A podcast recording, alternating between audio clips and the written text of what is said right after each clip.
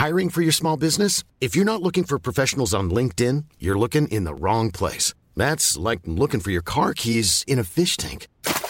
LinkedIn helps you hire professionals you can't find anywhere else, even those who aren't actively searching for a new job but might be open to the perfect role. In a given month, over 70% of LinkedIn users don't even visit other leading job sites. So start looking in the right place. With LinkedIn, you can hire professionals like a professional. Post your free job on linkedin.com slash people today. This is Paige, the co-host of Giggly Squad, and I want to tell you about a company that I've been loving, Olive and June. Olive and June gives you everything that you need for a salon quality manicure in one box. And if you break it down, it really comes out to $2 a manicure, which is absolutely insane. It's also so easy to get salon worthy nails at home with Olive and June. The difference between how your nails used to look when you did them yourself and now with the Mani system is a complete game changer. The best thing about Olive and June too is it's a quick dry. Dries in about one minute, lasts for five days, and full coverage in up to one to two coats. Visit oliveandjune.com slash perfect Mani 20 for 20% off your first system. That's oliveandjune.com slash perfect Mani 20 for 20% off your first system.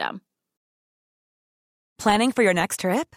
Elevate your travel style with Quince. Quince has all the jet setting essentials you'll want for your next getaway, like European linen, premium luggage options, buttery soft Italian leather bags, and so much more. And is all priced at 50 to 80% less than similar brands. Plus, Quince only works with factories that use safe and ethical manufacturing practices. Pack your bags with high-quality essentials you'll be wearing for vacations to come with Quince. Go to quince.com slash pack for free shipping and 365-day returns.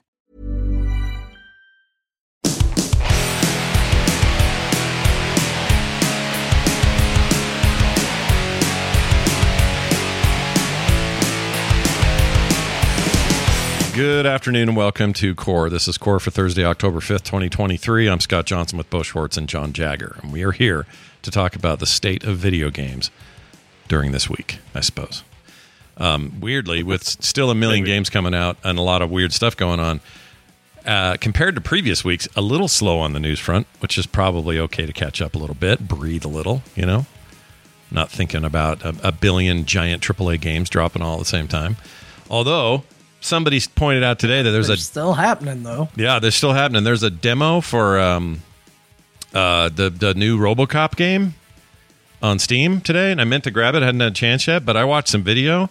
Dude, that RoboCop game looks badass. It looks real good. Does it? Yeah. I- man, I love RoboCop, right? Yeah. Like, I'm not going to disparage RoboCop. Yeah, I I used to walk around like him as a kid. yeah. And but I just don't know how do you make a game where you just walk everywhere and get shot at and don't react and then shoot slowly at things. How do you how do you make a fun game out of that? Well, I think you'd be surprised. Um, so this new one's called Rogue City, right? Yeah. Is that the one? The new one? Yeah. Yeah, I've got it pulled up. I'm gonna download the demo after the show. Yeah, I'm gonna should. I'm gonna have to try this. I need to know because again, I love RoboCop. He's great. Yeah. He's not action packed. He's not the Doom guy. He just sort of walks places and shoots things. Yeah, no, you're right. And I think they've captured that pretty well. Like it's you walk down the street and he's like "Grr, grr," with his cool gun and then he, he'll he'll pull somebody toward him with some kind of ability. I don't know how he's doing it. It must be mechanical of some sort. And then just throw them against the wall and kill another guy on the way to that wall. The the the head splatter when he hits somebody in the head is like all over the place. It feels like someone who really likes RoboCop, the first Verhoeven movie, made this game. It feels like they know what the f they're doing, and the sound and all the voice work and all this stuff. Oh man, it looks great. I wasn't even thinking about this game until I saw this video today, and I was like, "Well, shit. I guess I'm playing RoboCop." And like, Yeah, and they didn't try to go remake RoboCop. They went with the real RoboCop. oh yeah, like OG, Yeah. the look of it, the old suit. Real hand Mass Effect armor RoboCop. Yep, and they've even got. I want to say they got what's his name back for the voice. Um, Peter Weller? Peter Weller. Um, I know they got the lady who was his partner back. Oh yeah, really? Yeah, she's That's in it. uh, and her whole That's likeness is in it. Yeah, so that's pretty cool. Um, I don't know, man. I just, I guess I wasn't thinking about it. I was like, ah, that'll be a weird thing that maybe we won't play. I don't know. It's a weird year. Who knows? But I think I'm probably going to play that now. Anyway, That's not what I You was. know what gonna- I wish from a RoboCop game? Just before we move on, What's that? I was thinking about it, and I was like, you know what it what needs to be in there. I don't know if it is. You know, RoboCop is a satire. yeah, of society. I think a, a good RoboCop game would be a satire of video games. Oh, I I'd love see. To, I'd love to play a video game that did for the video game, like action video game industry, like what RoboCop did with like American society and corporations and all of that. Sure. I my guess is you're right. They should. My guess is they will. This will be more like the film in that it will tackle societal issues, questions, thoughts, whatever. And from what I've what I saw from the video and the dialogue, it seems like they're they're dipping into the same uh, pool. And this does it is like a cyberpunk genre game, right? I mean, Yeah, kinda, yeah, right. Dystopia, like capitalism, Illuminati, right? powerful corporations, control and ultra violence in the streets. Yep. Like it's got all that stuff to it. So I think there's I it, like production value wise, it looks good. Obviously, when people get it in their hands and play it, we'll see is it fun to play. Yeah. But I'd say you know like uh, I've said it many times. The combat and everything in Cyberpunk's cool, but it's all. I mean, you kind of own people pretty easily. It's it's Yeah. you know, I, I just I think probably it'll be about about as compelling as Cyberpunk Combat. So it is sixty four dollars though Canadian. Oh, full blown. Uh, well, It's well, I Not mean, too bad, I Not really, because I guess it's seventy nine ninety nine, but pretty close. So I'm expecting a movie, like a narrative. so well, maybe the, that'll make it worth the price of entry. if the if the game doesn't feature at least one time where he shoots through someone's skirt and gets the guy in the crotch behind her, then uh, no sale. Forget it. I'm out.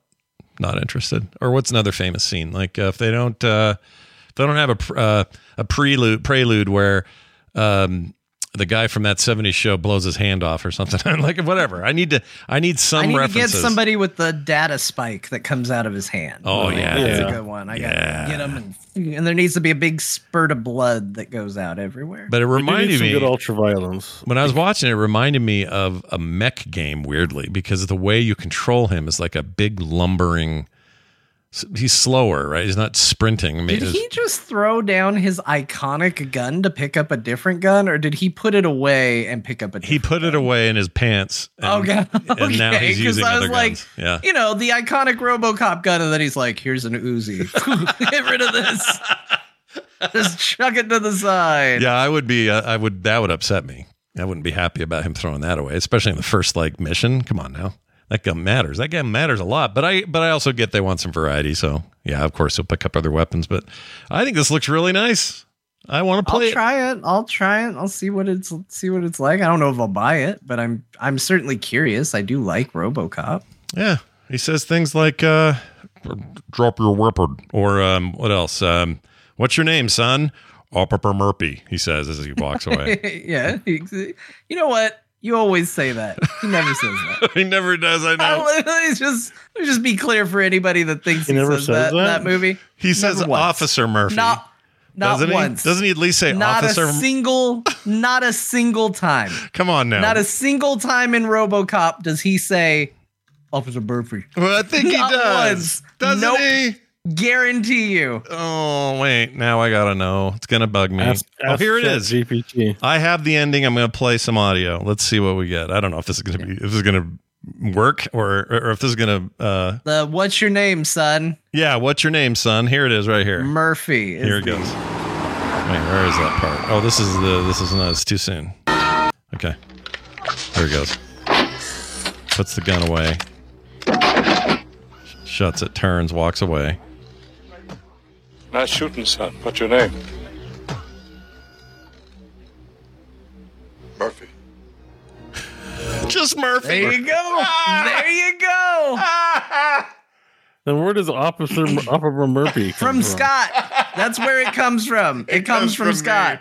I think I have completely memed that wrong and done that. I've done that since Well, what eighty seven. I think that's when memes become reality because you say the joke so much that It's you- just like Yeah. Luke, I'm your father, not in Star Wars. Not Yeah. a line. yeah. It's the, it's the same effect. It's fine. And he also doesn't, yeah, chat pointed it out right then too. He also doesn't sound like a robot when he says it. He No. says it like a person because he doesn't. we have that in the sound family too. Like my brother or sister, one of them got you know you get like a toilet seat uh, smallerizer for a toilet.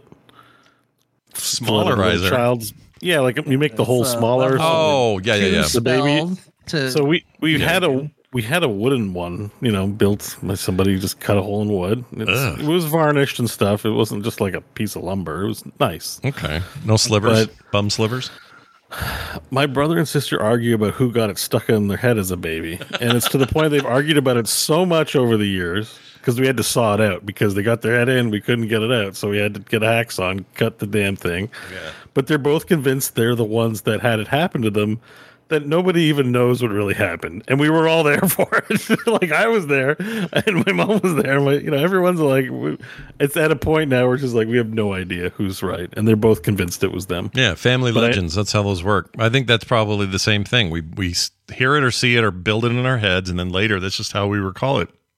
He doesn't even say he doesn't even say Murphy, which is how I in my head he goes Upper Murphy, like he just says it wrong. But I've clearly done that to myself. but it's because he is Officer Murphy. Yeah, that's true. that's true. He does say his name. Yep. He does talk weird when he's doing a robot. You just kind of combine it all together and you go, Officer Murphy. like, it's Yeah. fun to say. It's fun to do. No one's faulting you for it. I just think it is a fun factoid that he never says. Yeah, and we just this is the first time this has been truly cleared up right here on the air on core. Look what you guys tuned into tonight. Amazing. Amazing. Be glad you listen to our show and not some other dumb podcast. Uh, we got some news uh, that we're going to talk about. The uh, speaking of Cyberpunk, which we've been playing and talking a lot about in the last couple of weeks, there was an announcement made, and this caught me by surprise. I didn't know this was happening, and I also didn't know the people involved. And now I'm over the hill excited. I'm so excited about this. Live action Cyberpunk 2077 project is underway. This is from the media company Anonymous Content. They're responsible for such things as Mr. Robot, True Detective, uh, they a couple of films as well. Let me pull those up. Uh, the Reve- uh, the Revenant, Spotlight, um, yeah. a couple other things. Anyway, uh, they're looking for a screenwriter now. That's the that's the where they're at. Uh, but this is happening. It's it's going, and they're going to make a live action hardcore. Uh, if True Detective, Mr. Robot, or any comparison, uh, sort of a hardcore take on that world. And I think they're shopping it primarily to HBO. One article said uh, can end up somewhere else, but HBO slash Max may get it. Um, I am so all for this, and here I, I thought it'd be fun, obviously, obviously to talk about it, but also talk about what we want out of it and what I want out of it. I don't think I want V's story. We already have that. What I think I want is a, is new stories told in that in that world, in Night City and and surroundings. You know, in, in that world, in that minutia, but not. Let's not just trudge the game out. Like kind of like the, the the anime did a great job of this. It wasn't the anime wasn't about V. I mean, there are references to the game, but it's mostly like a separate storytelling happening in that world. And I think that's what made the anime so cool. So do that with this and tell us some new stories, some new characters, some crazy take down the corpo overlord cyberpunk bullshit. I'm ready for it. John, what do you think? What do you want out of this?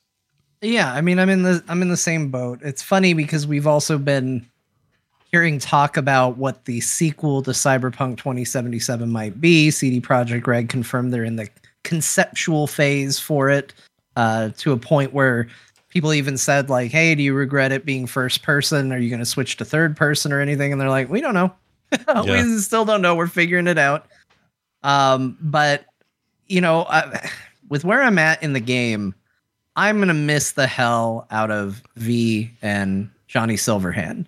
Yeah. At the same time, that feels like my personal experience.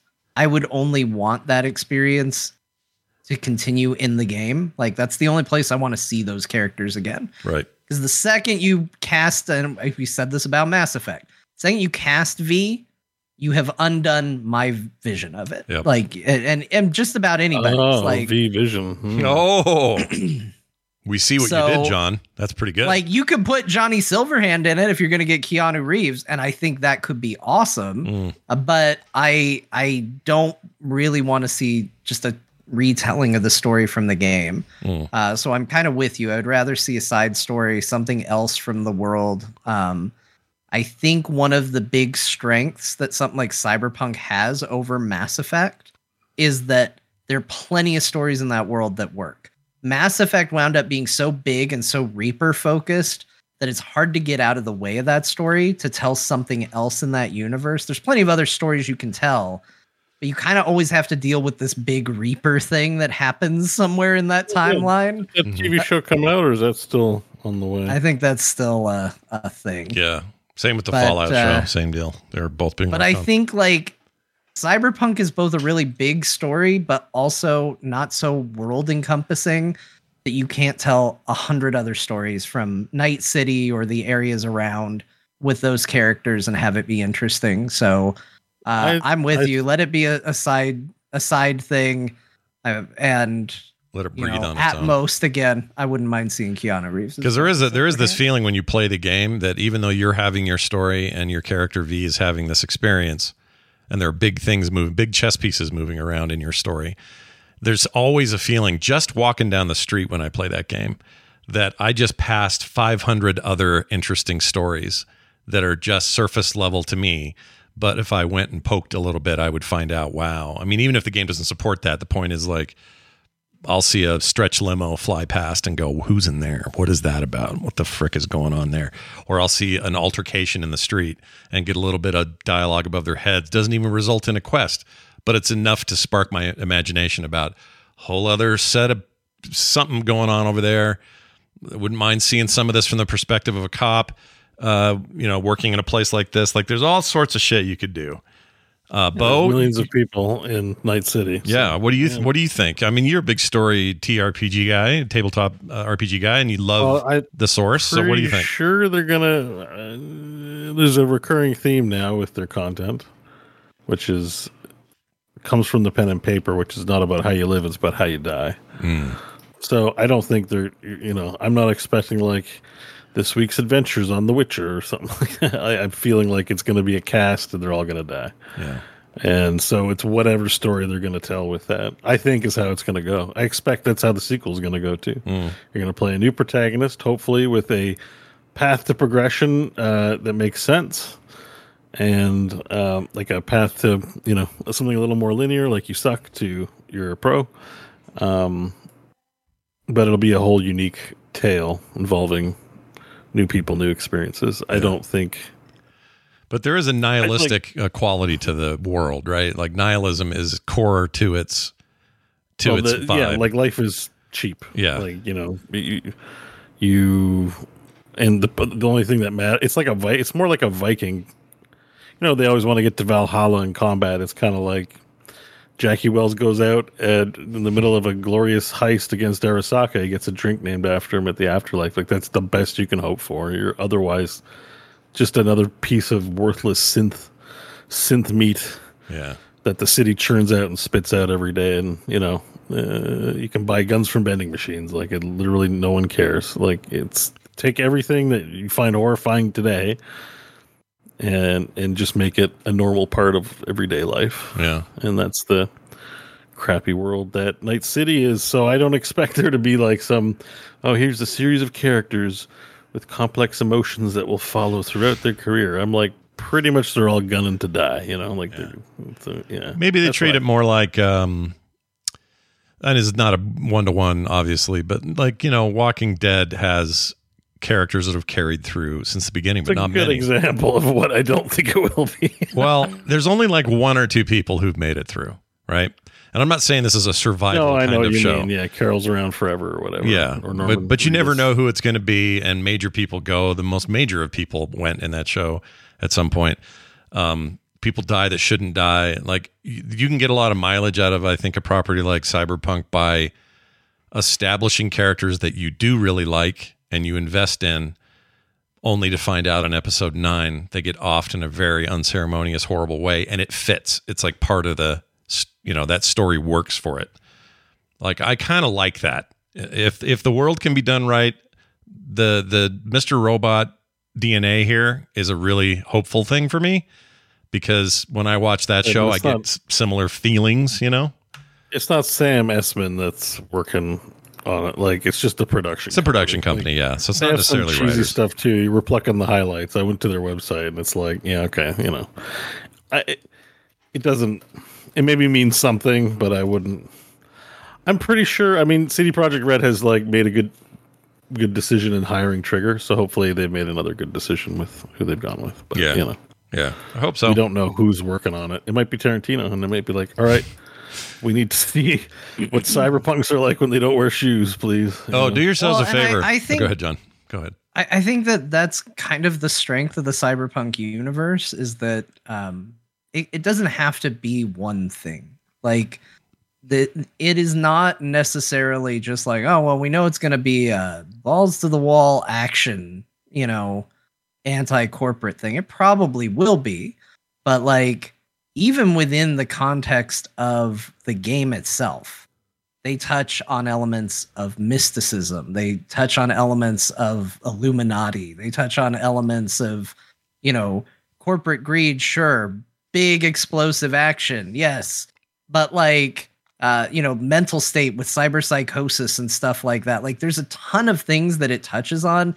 It could literally be anything. Like, even looking at, you know, again, the the body of work that they list, you could see a Mr. Robot style story set in the cyberpunk universe. You can see a true detective style story set in the cyberpunk universe. Like it is not impossible to tell these stories because it doesn't really fit in that world. Like that world fits a, a broad set of narratives. And so I feel like it could really be just about anything. Yeah, I agree. Um, do you think we get? Do you think they'd go as far? Well, this is HBO. They can do a lot, right? So they could probably go, ah, the skeevy underbelly and the whole doll thing, and then check it out. It's a big dildo store here, and look at the look at all this debauchery that's going on in this world. Like I almost If feel like they you can't need to. curse or do ultra violence, it's not worth Yeah, it's not even worth doing. Exactly. Right? It's No, like there are things that are hallmarks of the show, and one is like savage ultraviolence. For Yeah, it has to be. And also, you probably dig. You probably like the anime. You'd probably give uh, Ripper Docs a little bit more uh, intensity, right? Because the like game. Craven, uh, you know, uh, entertainments, right? Yeah, yeah, yeah. Even the anime, not for the kids, unless you want them to see what Japanese uh, porn in brain dance form looks like. There's, you know, that in the show. Like it's, yeah. You know, I'm expecting like them to to have that as well. You know, the what, what is it? Three the three mouth girl that you see all the time. Oh yeah, Oh, yeah. the advertisements. Yeah, maybe And she's. Your, Nilfgaard. what if she's I mean, the main number character? of times I hear "oh,", oh, oh,", oh, oh, oh and I think guy. there's a guy around the corner. It's a stupid ad for org- Orgasmatron or whatever, or, or, or Yeah. organic, or the organic mom. There's a there's the mom one where it's a lady doing that, and you come around the corner. There's this big old spread spread eagle looking forty five year old mom lady up there, Yeah. and it's just like okay, that ad needs to be. I was in I was in Corpo Plaza the other day, and there's just a full on billboard of like POV porn. I don't even couldn't even tell you what the product was. It was just like it's just here in the city, like in this world. It's just yeah. it's just there. You know, we're not quite there yet in, in this world, but you know, The juxtaposition is interesting, though, from a storytelling perspective. Like I said last week, Takamura standing there next to this horrendous advertisement, but he's so stoic and we are going to go do this thing and take down the family once and for all. And I'm like, can we go? Uh, can we go to the ramen hut up the street? Because all I can think about is this dude bent over in tiny little uh, leather pants, barfing in the toilet. Can we go? That? oh Watson Watson Horror. It's a great TV show. yeah. I- That's the, It's a very It's popular. Wednesdays. I think it's on Wednesdays on eight eight eight uh, at eight p.m. on N sixty four or what is the channel N sixty five? N64. I like that. It's N something N thirty Is two. it? It's something. Okay. Let's say N sixty four. Well, if they can do it uh, and pull it off well, then I'm all for this. And I think people are kind of in the mood right now for good video game adaptations. It was this very year that we got the amazing Last of Us adaptation. Why not continue that trend and make something cool? So I am excited. And they and other news goes with this. John mentioned it. They're working on the new game. It's in conceptual stage. There was there was news what last year that the next game would be all they're moving all to Unreal 5 engine stuff uh, and away from their own engine, which could just mean interesting things visually. Although this game's beautiful, so I don't know. I don't know. I think it turned This out This game great. looks better than anything that came out this year. Yeah, it's, really like, something. I'm playing it and I'm just like, why? How does it look this good? Like Yeah. the amount of times I still stop, and again, you're not looking at a beautiful vista. You're looking at a shit and piss covered street with a It has a of- billboard of, a Yeah. ass farting in a man's face while he goes. Like it's uh, it's not it's not a great world, but boy does it look good while you're looking at it. You're like, Yeah. oh my god! Like There's a I lot can't even turn on ray tracing, and I think this game is like one of the best looking games I've ever seen in my life. Yeah. It's it's insane how good looking this game is. Still, Yeah. So it stands There's a lot of character better. to it, and there's a lot of a lot of it. It's not just oh, here's where the main mission happens. We we made extra sure to make the buildings nice because it's an MSQ area. You know, it's like hard to tell. Like they've just designed the city, right? Yeah. So That's yeah, a, and that's a big that's a big bite to chew when you're talking about film pro- or television production because you want to re- replicate that stuff as as well as you can and kind of give it that feeling, kind of Blade Runner feeling of this is a huge wet city that is bustling everywhere. Nobody can move two inches without being in somebody's way. Like all of that stuff just needs to come off the screen and in the right hands this can be done really well. So I'm I'm personally very excited. We're not going to see Dinky for years. It's going to be a while. yeah, it's a long while. Yeah, because they're just getting But started. it's a, I think it's a tough thing going from live action to this. You know, in terms of the feeling. Yeah, The anime did a lot because because it's anime. the way they were able to capture the action and the colors and stuff was just like I don't. I would have you would have it would, it's almost going to like do a disservice to the TV show because you're going to have to wipe that particular flavor I think from your mind. I mean, who knows? It'd be I- I nice don't if they know. had more of that up their sleeve. I'd I'd go for more anime in the I meantime. think that's Yeah, a, a me too. testament to how good the graphics are, though, is that I can watch the anime and go, "Oh my gosh, that's that place from the game," and this also looks really cool on its own. And then I can go into the game and I don't go, "Oh, it doesn't look like the anime." Hey, I, I watched the Uh, anime in the game. There's a there's a I did, I did Yeah. that too. what? Yeah, Where's yeah. this? Where do I go? What? Uh, it, it, it, it shows it on the map as like a quest, so you won't miss it eventually. Mm. But um, it's like it's you know side. It's a yellow quest marker, so it's like an important side gig. And you go to some building, and it's closed. And maybe it's. I think that It's- building might it's be David's in the TV apartment. show. Yeah, it's David's apartment. and you, you there's some cyberware. What are they? Uh, brain dance uh, goggles in a trash can, and you put it on, and then it shows you an anime clip that isn't in the anime. It's nothing. It's just the opening. No, but, it like- is. It's the opening to the Oh, anime. it's it the is? first Okay. thing you see. Yeah. okay. because I It's just started detailed. rewatching the anime because I'm Oh, so okay, all so in. So it's just yeah, a cyber psycho cyber attack from the beginning of the show, but it's um, it's very. I was like, oh, it fit. Like it wasn't jarring to go from anime to the game. It like it fit. I just felt, oh, okay. They Yeah. do a good job yeah, of that. it's it's absolutely crazy. That quest, by the way, will get you David's jacket. If anybody's Oh, like, I do want. I David's wanna- still jacket. working on I it. want to wear David's jacket. There you go. Yeah. That's how you get it.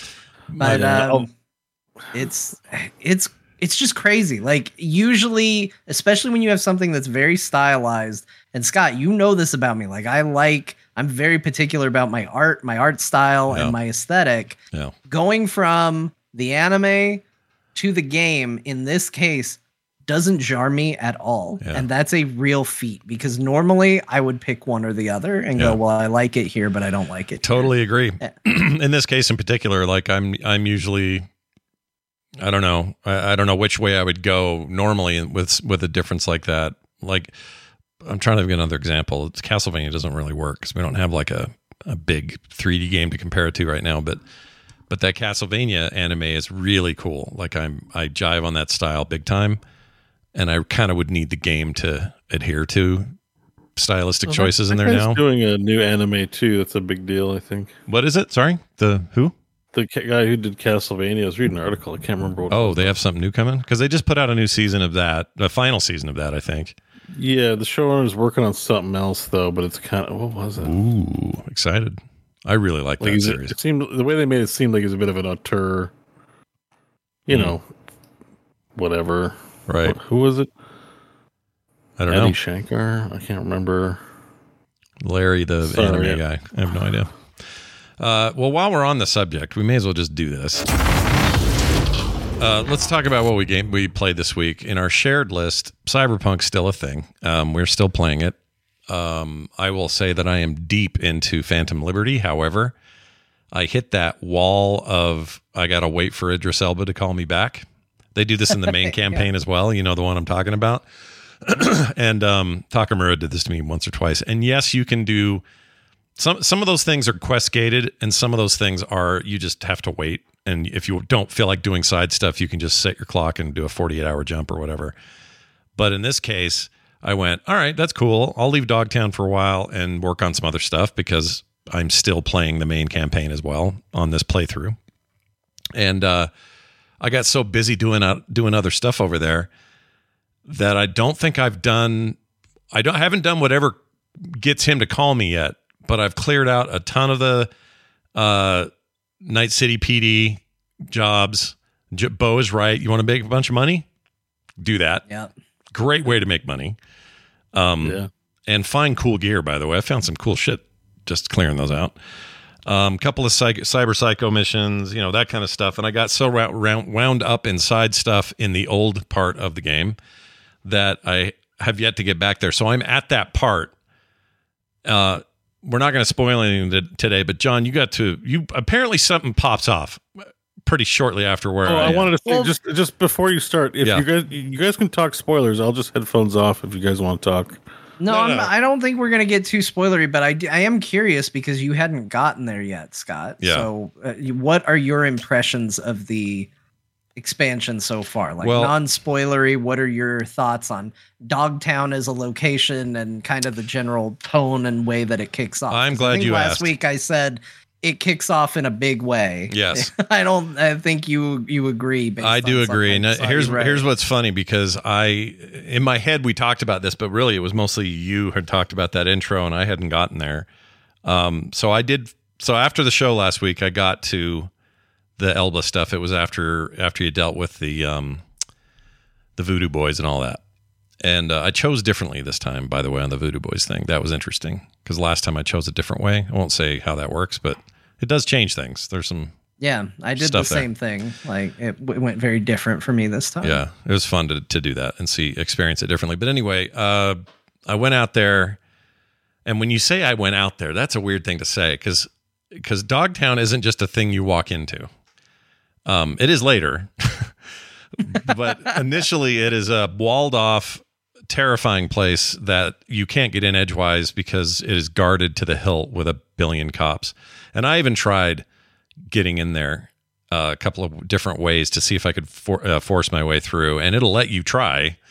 it won't let you succeed necessarily. I died a lot and went back to a save and kept trying it, but anyway, eventually figured out what I needed to do. Um, it really does kick off. Actually, my very first impression was I was slightly annoyed because when it started, there was a I was like, is this just going to be like three sequences in a row where I'm climbing something? Like there is a lot of climbing in that first part of that uh, of that content, and I just thought this is a weird bit of filler. I hope they don't have this as a filler throughout this this area because prior to this in the game, there really isn't much of that. There's not a lot of climb climb this thing and find the path and get the little cubby hole and go through there and then keep climbing. It was all like, like almost like 3D platformer stuff. And I thought, well, I don't know if I'm going to love that. I wa- I was wrong. That was very small. It was like nothing. And once I got past that um, and got into Dogtown, what a what a reveal for me anyway. Coming out of that little hole and having it open into that market space in there with trash piles over here and dudes hawking bullshit over here and cops kicking people around. And it felt like you know how it I don't know if it holds up now but if you see like Total Recall the the inner Mars stuff that was like the slum area of parts of Mars I'm getting that vibe big time from Dogtown. And it is so my vibe in there. You were right about the kind of Mad Max vibe in there. Um it's incredibly detailed the way I mean, and it's a trash heap, most of it, but it's done in such a way that it just feels lived in and really well thought out and designed. Like just from that aspect alone, I fell in love with that that content almost immediately. And um, you know, going through those derelict buildings that used to be big fancy hotels, now they're just you know shit shows, is just so my my vibe, and uh, I loved all that stuff. So also to say to put it lightly, things do really kick off. I'm speaking of uh, let's call it a. This won't be a spoiler. Let's call it a cyber possession. You know what I'm talking about. Uh, No, you guys can talk about it. I'm going to deafen. no, I don't. I, I don't want to give anything away though. I don't want to give any story points away. But John, you know what I'm talking about, right? I know what you're talking about. Okay. That did I didn't see that coming. That was scary as shit. Um Oh boy, Scott. I know. See, this is why I keep hearing is that I'm not even like that's like nothing compared to what I'm heading toward. Um, but I liked that the I liked that this expansion has late title card. So you do a ton of stuff, and I just thought I would treat it like a mission, like the rest of the game. But eventually you get to a point where it goes Phantom Liberty and so you know puts text up on the screen. You're like, oh, they're really making this like a its own thing, and it's you know very even though the rest of the world's accessible and I can keep coming back and forth and stuff. Um, at least later in the in that mission you can, but I guess initially you're sort of trapped in there for a while. But it is really really good so far. Like I said, I got to the point where he says I'll give you a call, and then I have not been back in there. And then we got a message from John saying, you know, yeah. So I've I've officially scared Scott with my progress. So I've beaten the Phantom Liberty main story. hmm, Um, there's still plenty of side stories and side things to do. There's even some like direct. It is a little weird. They give you credits for Phantom Liberty, which feels a little jarring because it's in the middle of the game, uh, the overall game. But like even like there's some post credit missions that pop up as well as just side stuff that I hadn't done. Um, but I I have beaten it. And I put the fear into Scott because uh, the fear got put into me. Uh, I did not anticipate that Cyberpunk 2077 uh, would be a very appropriate October release by being one of the scariest games I've played this year. wow. Uh, I don't know even what to make of that. Like scary and like Resident Evil kind of jump scare. Like what? Describe it without telling us what it is, so that we know. I can't. I can't describe it without telling you. All I'll, right. I'll tell you that it it at times reminded me of Alien Isolation. Oh, There. Man. not connected to it. That's just if I was gonna compare it to a game, that's probably the game I would compare it to. Great. Um, so now here's some hope for you, Scott, because I I did send Scott a message this week, and I just said, I got bad news, Scott. You're not gonna be able to finish Phantom Liberty unless you like stream it with me guiding you or something. Like you're in trouble. yeah. Um, and I, I, I asked my wife. I said, "Hey, "Come here, look at this," and she watched me play through a segment like this. she was leaned back in her chair, and by the time it was done, she said, "This is the most anxiety I've gotten watching you play anything ever." Wow. That's And not small. That's a big deal. I, I was not I was not expecting this. However, Scott, there is hope for you. Uh, Mm. but I'm gonna be mean on top of it. oh. It turns out that you might not experience this part of the game at all. Oh, really? Why? Because of a choice I've already made or something? There are uh, there are four new endings to uh, I believe four endings total to um, Phantom, Phantom Liberty. Liberty. Okay. and uh, they hinge pretty heavily on a couple major choices. Uh, and apparently, not only do the endings matter, but the content you see that leads you to the end is impacted by the choices you make as well. So it's not just a case of, oh, well, I chose X, so I see ending Y. Um, it's a case of like, I chose X, so the game goes in this direction, as opposed to I chose this, now the game's going in a completely different direction. Okay. So um, at least one of those uh, are, are is a major choice. okay. You might not make the same choice. You might not have to do what I did, but I will not tell you what choice I made. Yeah. Uh, and even if I did, I would probably lie to try and make sure you went down the same path as me. So I don't think I'd be a good person because I really want, I really want you to experience this. I'm gonna be so sad if this isn't the direction you go, knowing how much you love horror games. Um, I really want this to be the path for you, but uh, I don't. And I don't know. For all I know, the other path might be scarier. I haven't seen it. I just know that it's different. Mm. Uh, that's all I really know. Be funny if I chose the path that just made Idris Elba go boo one time, and that was the scariest it got. yep. It's Yeah. just he just turns around and jumps jumps out of gives a me car a jump. at you. Yeah, that'd be great. So uh, yeah, it's great. It's a fantastic piece of DLC. Again, I don't want to spoil anything. Um, People I- should I- play it. So I don't want to talk plot, but it just it touches on a lot of genres, and I think it does really well. It shows all the confidence of a team that understands the game, the world, and what they're making, and it leans into the strengths of that extraordinarily well yeah. um, there is some really really cool stuff like a list of things that I I would say and I I love cyberpunk like I've done a 180 on this game so hard like it's maybe one of my favorite video games ever made like Yeah. from a game I didn't want to touch when it first came out to now possibly one of my favorite games of all time Yeah. um Same. if I was to make a short list of things that I was like, yeah, I wish something like this was in there, I feel like Phantom Liberty checks that box. oh, interesting. Like the yeah. amount of times I did something or something happened where I was like, man, it would be cool if they did more with this in the game. Um, it it does it. So I can I can say with really with it. like a lot of of of confidence that last week the thing we talked about was boy one thing about cyberpunk as much as I love it is they never quite reached that introductory assault on the tower uh mission as well later like later on nothing quite was as big as that and they really played their cards early I can now confidently say, even though I'm not even to the part John's talking about yet, Phantom Liberty has already provided a number of set pieces that have exceeded that in Yeah. terms of scope and and memory and like, oh my gosh, what did I just do? Uh, it's very good, and there is a. It's funny you say confidence. There there is a palpable sense of confident game direction.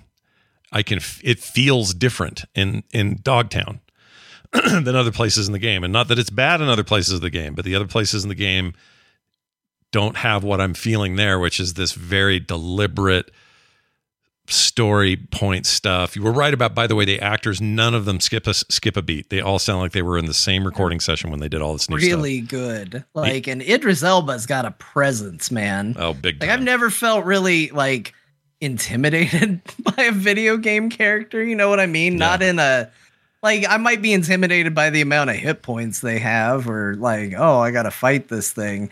But like he just has a presence that is somehow conveyed through his model and delivery and the way you meet him and all of that. Like yeah. there's just again, there's something about it. There's just that weird magic to it. There's a there's a sense of um, there's a really cool sense of artistry too, with just some very simple things they could have skipped, like uh, when you need to be introduced to Idris Elba. This is not a spoiler. Um, that has to happen, you know, on his terms. So there's a there's a thing where you're supposed to go meet this mysterious character you don't know who he is at a place where there are people just playing some pickup basketball, and there's a bunch of people watching it. And I won't talk about the Idris Elba part because it's not the part I want to talk about. What blew me away is that they did all that setup just for that moment, which is such a tiny moment, but such a crucial, important moment for the kind of relationship you're going to have with that character, the kind of character Idris Elba's playing.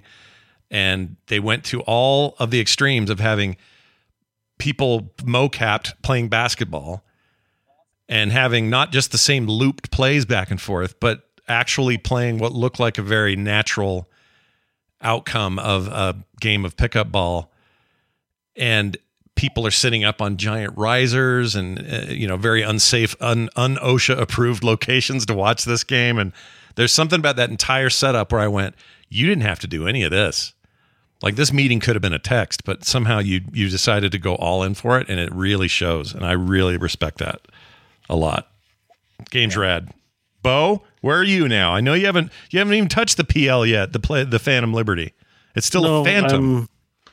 I'm, I'm working my way through the gigs and uh, the side gigs and the NCPD hot points. nice. So I'm, I've cleared Watson, Japantown, Corpo Plaza, or City Center, I should say, Westbrook, and I'm working on Santo Domingo and the Badlands, and then I'll pick up the side quests again. You probably have a lot of 50. money, I right? have 50 street cred. Yeah, I got like a ton of cars. I got the all the I got a couple of hideouts. I bought one of the Corpo Pla- the Corpo Plaza in City Center, which is nice. It has a coffee maker and a record player. All the things you want. Man, I bought a car called the Avenger. I love the way that thing looks. The thing is so nice. Yeah. I, I- I love my car in that game. I'm, I'm so fully- proud of it. Yeah. I'm fully kitted out in legendary cyberware. I got two like trees up to 20. Like I'm I'm going to go into Phantom Liberty as maximum merc. I just really need to remember the context and the immersion of the story before I head over there. So I understand. I didn't skip. I didn't skimp. I'm not sure if that's going to matter or not. It's hard to tell. And I've been avoiding spoilers, so really it just whatever. I'm just I, I again I, I've always felt the game is out of order. I feel like you, you don't earn the rep you get right from the start, and and it bothers me. So I usually go through when I play the game. The couple of times I've played through, is I always do the side missions and and nobody gigs first and build my rep, and then do the story content. You're a true RP guy in this case. You're pl- you doesn't feel right. I just hate it. I just, you know sometimes sometimes like um in games when they don't account for a decision you make, it's like okay, it happens sometimes. Like you know, but it just doesn't feel earned. I, I just I, I just hate it. Like just like all of a sudden, all the most important people in the Night City uh, job world like know who I am. yeah. Although Rogue puts it well at one point where she's just like, "You're like, I'm not putting you on jobs with anyone. You, you, the one job you had, you messed up so spectacularly that you, I can't. You you have to work alone." Yeah. Yeah, I like, mean, I oh. guess, uh, and I'm not trying to say you're wrong. It's just my take has always been, my take has always been that you lucked into that job, that you were intended to be probably a bit of a patsy. Like we never are really gonna know how Dex would have played it had you been successful. Oh no, you were gonna get But- shot. They were clearly a patsy. Yeah. Yeah. like uh, but like you were just gonna be a means to an end and uh so i don't think it's really that crazy that you're in that situation but i think the fact that you walked away like the way they paint it like e- e- there are even times where johnny's like you you were crazy enough to go into arasaka tower or n- not arasaka tower but like to go after arasaka like that like that's that takes balls like yeah. he Yeah, like even just- he's impressed You walk So out of to me, and the you're rep level was- three. to me the rep was always like a case of I have level two street cred. like I'm like this makes no sense. Fair point. well yeah but that's what i mean is it's it's a case of you haven't earned it you got it because you lucked into it Yeah. and now it's time to Like- earn your reputation to it that's No, how I- i always I. I understand that. It's just it's a laziness that a lot of RPGs do, and I'll even throw that at Baldur's Gate three. Right, Gale comes in. He's level one. He's got a tower full of magical items. He's banging a god, and you're level one. Like it's something we just kind of accept because, like, eh, it's a video game. But It's it's, like yeah. he's not a level one character. If this is my campaign, Gale's level thirteen, and you've just met a high level character. Like, you know, that dissonance of just being like, well, let's hand wave and make it so that you know you have the good player experience. To me, is just poor shit. So, like, I, that's why I get kind of grumpy about Cyberpunk too, because it's like I'm a noob, and then it's like there's a cutscene where I'm doing missions. I'm like, it's playing the game for me. Like, let me do that. You know, when you and Jackie first, she's like, you're free. let's do jobs. I'm like, I should be playing that. I if I was consulted at the design phase, I would say let me do the tutorial missions and learn to play the game and earn some rep, then get used as a patsy, right? Get fluffed up like you're so amazing.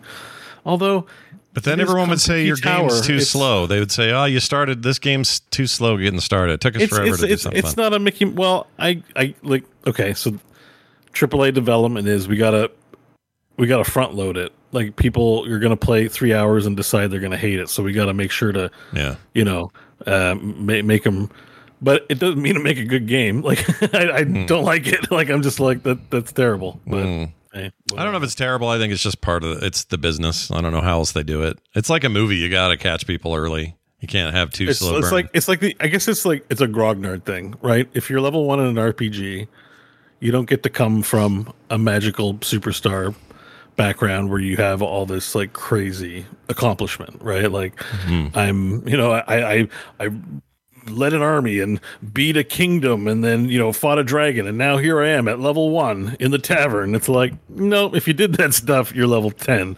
You know, like the, the roll a level one character. yeah, but um, nobody wants to hear that. That story can't be told.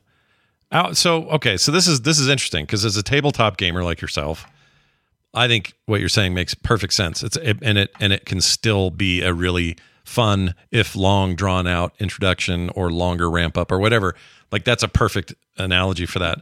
But in in interactive media or even just static media like films, television, whatever, I don't think they have that luxury or they just lose Like, people. well, in, in a TTRPG, you don't have to start at level one. Like, you could sit down with a bunch of people and roll level 10 characters. right, Like, you have the flexibility is my point. You don't have to start at level one. What I'm saying is just like the mechanics aren't just arbitrarily dropped in there, they mean something. So if you're a practiced wizard, uh, then you're not level one. You have learned magic. You have achieved a level of experience. Sure. And it should reflect what you are. Gale is not a level one wizard, but because game experience, they just shouldn't put a character like Gale that's so amazing in in the back. I like Gale, I like the voice actor, all that stuff, but he does have I don't know if there, there's a term for it, just like pretty boy syndrome, like or something. I don't know, just whatever you want to call it. He's already amazing, you know. And it's like okay, Yeah. Karlach's been in hell for ten years fighting things, but she's a level one barbarian. Yeah. Well, yeah, but don't they like they don't they make the case across the board that they've all been reset to a degree? Like I don't like, think so. That, No. I, am pretty sure that is in the game. What, were there Um, like uh, yeah, yeah, used chat, to be a big chat's deal? even saying it. His story explains why he's depowered. I I'm pretty so, sure. but why does there is Karlach not know how to swing a hammer and throw gnomes? Like it, it makes no sense. It, it, they can hand wave. I mean, it's a game. Whatever. Who cares? I'm just saying, it doesn't hit me as hard in Baldur's Gate 3, but it does bug me. Hmm. But in Cyberpunk, it bugs me because it robs me completely of my agency. Well, what? Let me ask you this: What if they did the the Metroid tact of um, Prime or the 2D games, where you're a badass from the get go, and then almost every time, and you might even say this is trite. Some Not people, a, not, not, not, a, not a role playing game. no, but Don't- but still, the care. point is, like from a story perspective, you've got all. You're a super badass chick in space, laying waste to everything, and then all that shit gets taken from you. You're more yeah, but like I'm. I'm what I say it's not a role playing game is I'm not getting into the role, so I don't care. You know, like I I understand there's lots of hand waving and lots of narrative stuff. yeah. Right, like that, like oh, I lost my powers again. Like I get it, right? But when you're playing a role playing game, you're taking on a role, and I just feel when I'm putting myself in the position of the person with agency, then it's nice if the things you do are rewarded and progression makes sense. Versus so if you don't funny such a video because I am like I am the exact opposite of Bo on this. Like it actually bugs me more that you have to hand wave a bunch of stuff in Baldur's Gate than Cyberpunk. I think Cyberpunk makes perfect sense to me. And I think Baldur's Gate, I do the eye roll like, okay. like chat room saying it right now. Gale's Orb ate his natural magic. Karlach is weaker because her engine doesn't work outside in Avernus. Will says the tadpole took away some of his powers. But like I see that and I understand that. Don't have like, level one okay, I experience. I Like, get that. not- Yeah. But, like, your to life me- lived is your to me cyberpunk 2077 makes total sense. I don't think there i do here's one thing i do wish uh for uh, for a sequel. I feel like there's a really cool moment early in cyberpunk where you go um uh where you go to your ripperdoc and you're like hey i'm uh, like no more joking around i don't want to be a run of the mill gonk i need to get actual upgrades that matter i wish there were more moments of that I like I think that's a really cool moment where it's like, okay, you're not getting the greatest things in the world. You're getting an eye, you're getting a hand, and now post 2.0 patch, you're getting a skin upgrade to get some armor. Right. Um, I, I think that's a really, really cool moment. And I do kind of wish that we saw more of that, more of that, like, oh God, I've hit a wall. And I need to go to a Ripperdoc to be able to break through that wall. Like I, I do think that the game could use a little more extension in that regard where it's like, oh, I'm not hitting as hard as I should. I'm not doing this as hard as I should. Time to go get chromed up and feel stronger as a result of it. Or even do But it as a story element, John. Like have it. Yeah. It doesn't have to be necessarily where you're treading water, going, "Well, shit, I can't seem to beat anything right now. I guess I should go." I mean, that's one way of doing it. But I kind of like the idea of uh, a mission pops up and it's like you can't finish it, and then at the end of it, you're like, "I got to call Victor," and then you call Victor, and Victor's like, "Well, we should be able to do some stuff for you. Get over here and blah blah blah." Then you go find Victor, and there's like a whole point to visiting him again and getting a better upgrade. Like do it that way narratively. Uh, but I agree. Like that would be. I think I think that yeah. stuff's really cool. I just but to me like the getting getting the job and going on the job and then kind of being well known like the you know the death of the emperor is a big event and that you kind of get quasi like you're known as being a part of that if not you know directly involved in some way. Like i don't think the reputation is out of nowhere. Stories are typically made about the exception not the standard like your Right. protagonist usually isn't the guy that had to do a hundred regular ass jobs It's, it's before just he got at that point, I've only got two weeks to live, and then I'm out here doing like daily gigs, stirring rep. Like I don't know, it's it's just weird. I don't like it. like if I'm dying in two weeks, I'm like uh, I'm gonna go see people I love and tell them I love. Like I'm skipping right to Johnny Silverhand and shooting myself or something like that. Like it's you know. It's like because I'm like hanging out, like so in my head canon, I'm like, okay, this this is stuff that happened before the big job, even though the game orders it differently. So you're so what I take from that, it sounds like to me, and correct me if I'm wrong, but it sounds like your big com- not complaint, but your your your problem here is that the game isn't isn't the pen and paper experience in that way. The game that takes I'm narrative a little and tired. pushes Of, you forward. No, no, no. I'm a little tired of games that put you uh, on a doomsday clock and then you have forever. Oh. like it's I, I, Baldur's Gate does it in a way, um, and so does uh, so so does Cyberpunk. A lot of games do it, and I just I don't mind the clock. But I hate timers. The clock. The, cl- the i know it's Yeah, a but- guaranteed way to get me yeah, to you want me not to play your game? No, Freaking no. f the timers. I can't do that. it's not a timer. It's just you're on a doomsday clock. Like if someone tell it's going to happen at some point to all of us, we're going to get told we got a couple weeks to live, and we're going to hate it. But that's life. Yeah. And like in, in this role play, you're told, "Sorry, schmuck, you put the shard in your head, you're going to die." and it's like so now what happens is a panicked frenzy to find a solution, right? And same with Baldur's Gate. It's like you have an illithid. Somehow you're not changing, but you got a limited time left. So I'm like, well, let me just go hang out in the Underdark and kill bullets and minotaurs and you know. Yeah, just but see, that's guy, like, you. see, you know. that's you though saying, okay, so I, I I think I understand. If you say, if it you say to the game, the, whole point of like the the the narrative drive. I like, get I'm it. Like I get it. If you mainline that game, at all. if you mainline that game, then you can maintain that sense. I think. But the game gives you this freedom to go do a bunch of other shit on the side if you want to. So you've just elected to take that gameplay advantage of. There's other fun stuff to do if you're not really in the mood for the main story. That's breaking the immersion. Would you rather, rather not have that option?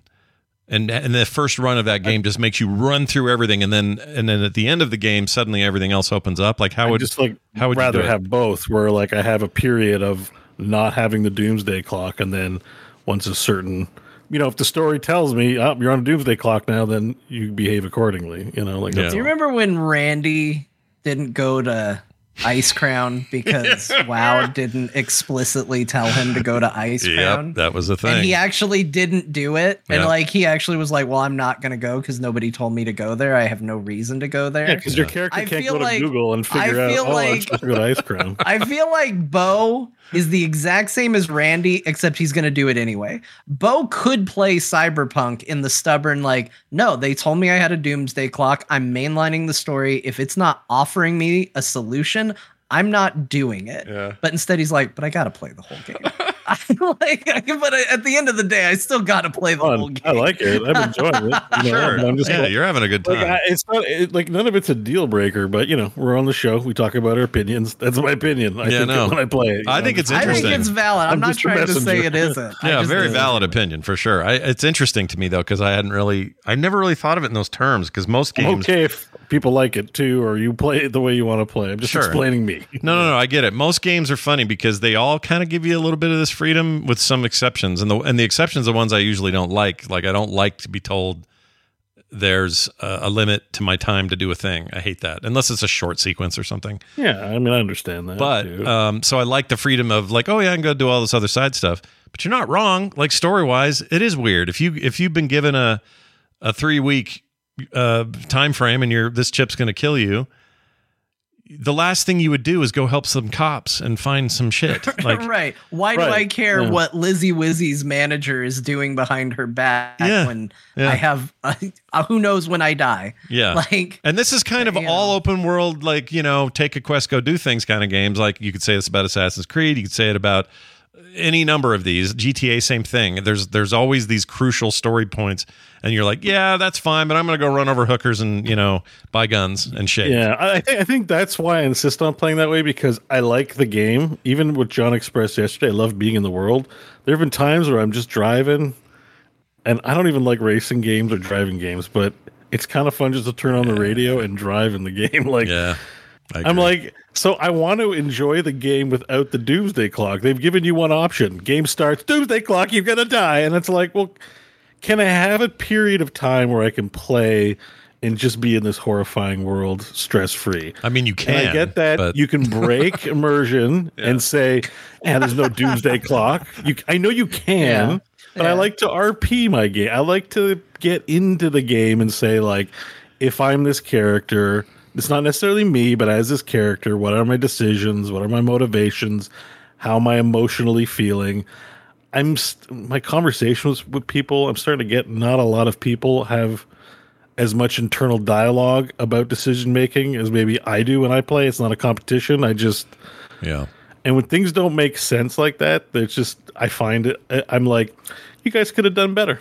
you know, if you're Sure. a dev listening to this, I'm sorry. You guys could have done better. Like, it, great game, ten. I'll give it a ten. I'll slap a ten on it, like I say. But you still could have done better. Well, And I hope enough- the sequel. Yeah. I hope there isn't a Doomsday Clock in part two. Like we did that. Let's do something different. if now, you they know? Yeah, if no, they I would- I would yeah i would agree with that i don't want to retread that but um it, it maybe if enough people were you know they got a sense that enough people either internally at CD Projekt Red or people like you players like you wanted this sort of thing maybe the next game if there well let's just say uh, another game does this and there is some sort of constant reason that we got to hurry this up because the world's going to end or whatever that you can choose at the beginning of that game and say i just want to do that and then leave all the extras till the end and I'll then I'll deal with those for funsies. But right now I want you me to I want you game to make me player focus on what needs to be done here and then later open it up. And then for all the rest of us who are just like, "No, I'd rather just have it all." Then let them do that. Like that seems like a choice you, you could make as a dev. You could you could build your game like that and it'd be okay. Yeah, I just I think it's the doomsday part that bugs me. Not even so much that you do a big heist in the beginning. I think it's the doomsday clock most of all. Because even when you finish the game, you can still play the rest of the content, right? Mm-hmm. But Yeah, it just starts you right outside You're still gonna that. die. Like Yeah. it- it- most of them are like hopeless endings, where it's like, man, you got a couple of weeks, gonna drive off into the sunset with Panam, and we're gonna bang until I die.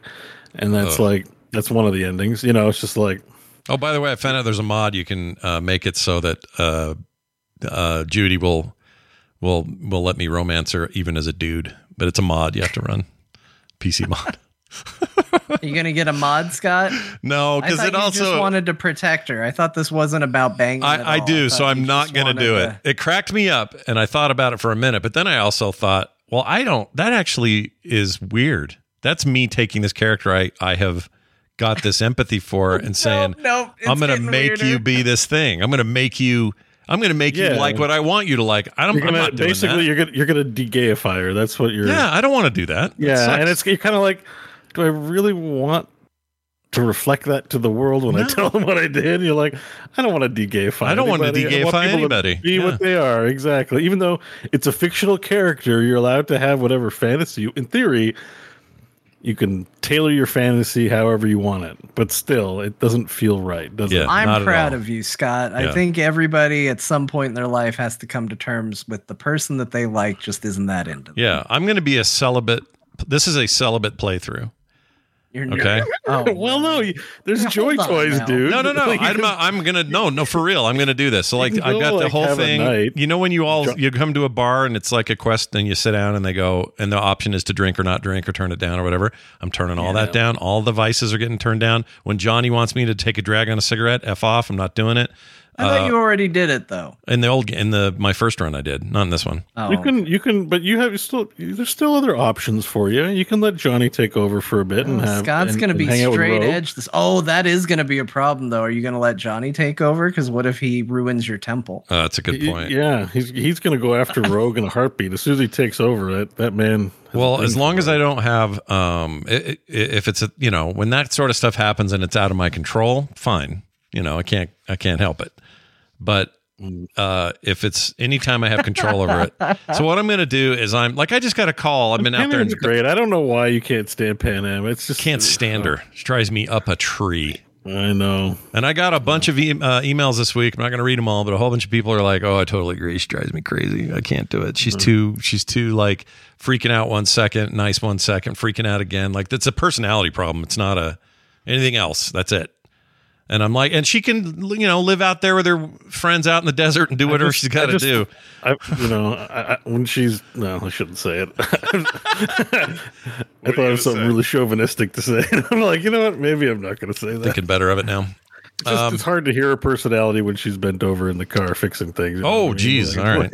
Yeah. it was like I'm a little distracted. I'm like, you know, she's pretty good looking. She's a very, very attractive computer lady, no question. But uh, It's a joke, everyone. Yeah, it's a But joke. it's Calm very yourselves. Joke. Calm But yourself she, down. I don't know. She does it. Her, her computer. I mean, she's a it me. character that evolves. She grows. She doesn't. She, yes, she starts she a little rough around the edges, but you know, you might find that given time, mm, you know, you know, Judy doesn't like you that way.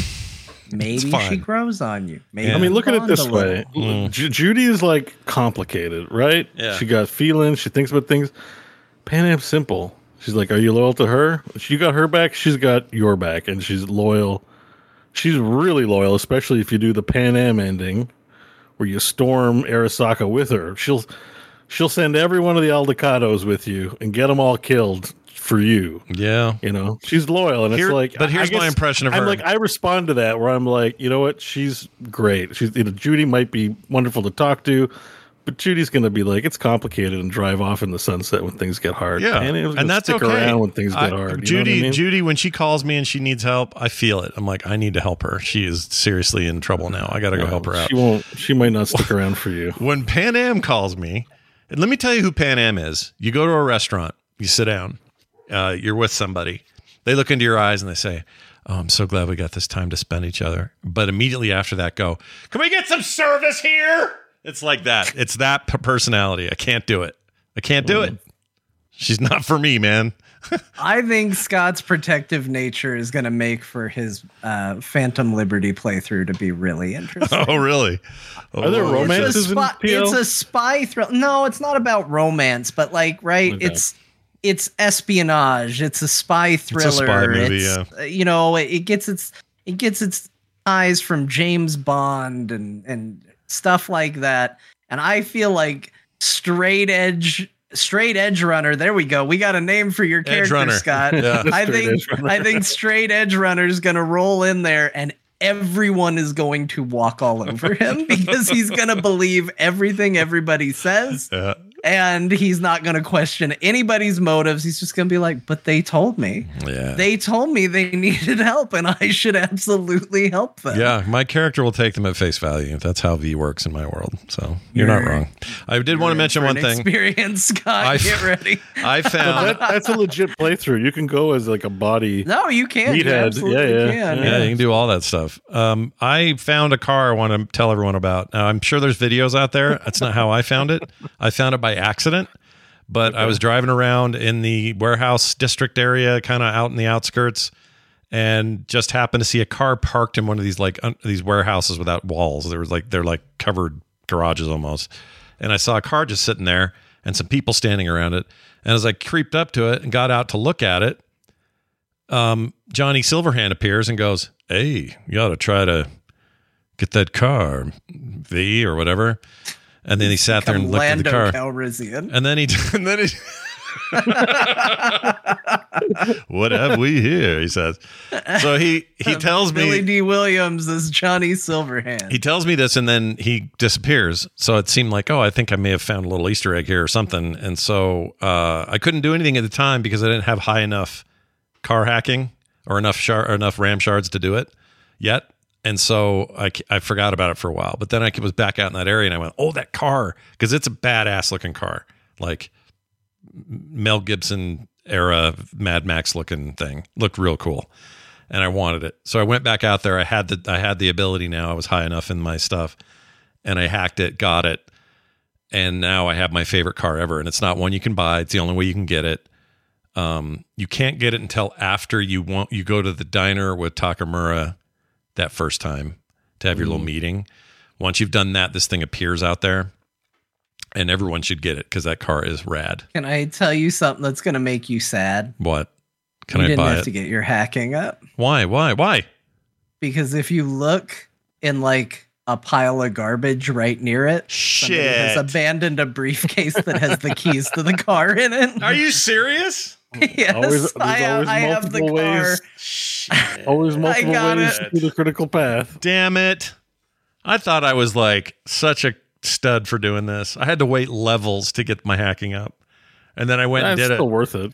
It was worth Yeah, it. I, in fact, I didn't. it. I still couldn't get high enough to break into the car. I was just high, high enough to take remote control of the car. And once I Hmm. did that, then the car opens and lets me in. But I never got the key. I didn't know the key was there. I, I'm usually pretty eagle eye about. I mean, I did that too. I paid a bum two thousand for a briefcase, and I was like, "Of course, the keys in the dumpster, like right near the corpse." Like it, it occurred to me after I paid the money. I was like, "Oh, something about the quest. You know, the way it shows the quest thing, like check the dumpster." Yeah. But I've got like four hundred grand. I'm just like, whatever. Here's two thousand. Whatever's easiest. I was like, oh, I probably could have saved the two thousand. Damn, dude. But I guess you it got your hacking up, man. Yeah, I got my hacking up. yeah, it'll be it'll be useful when you.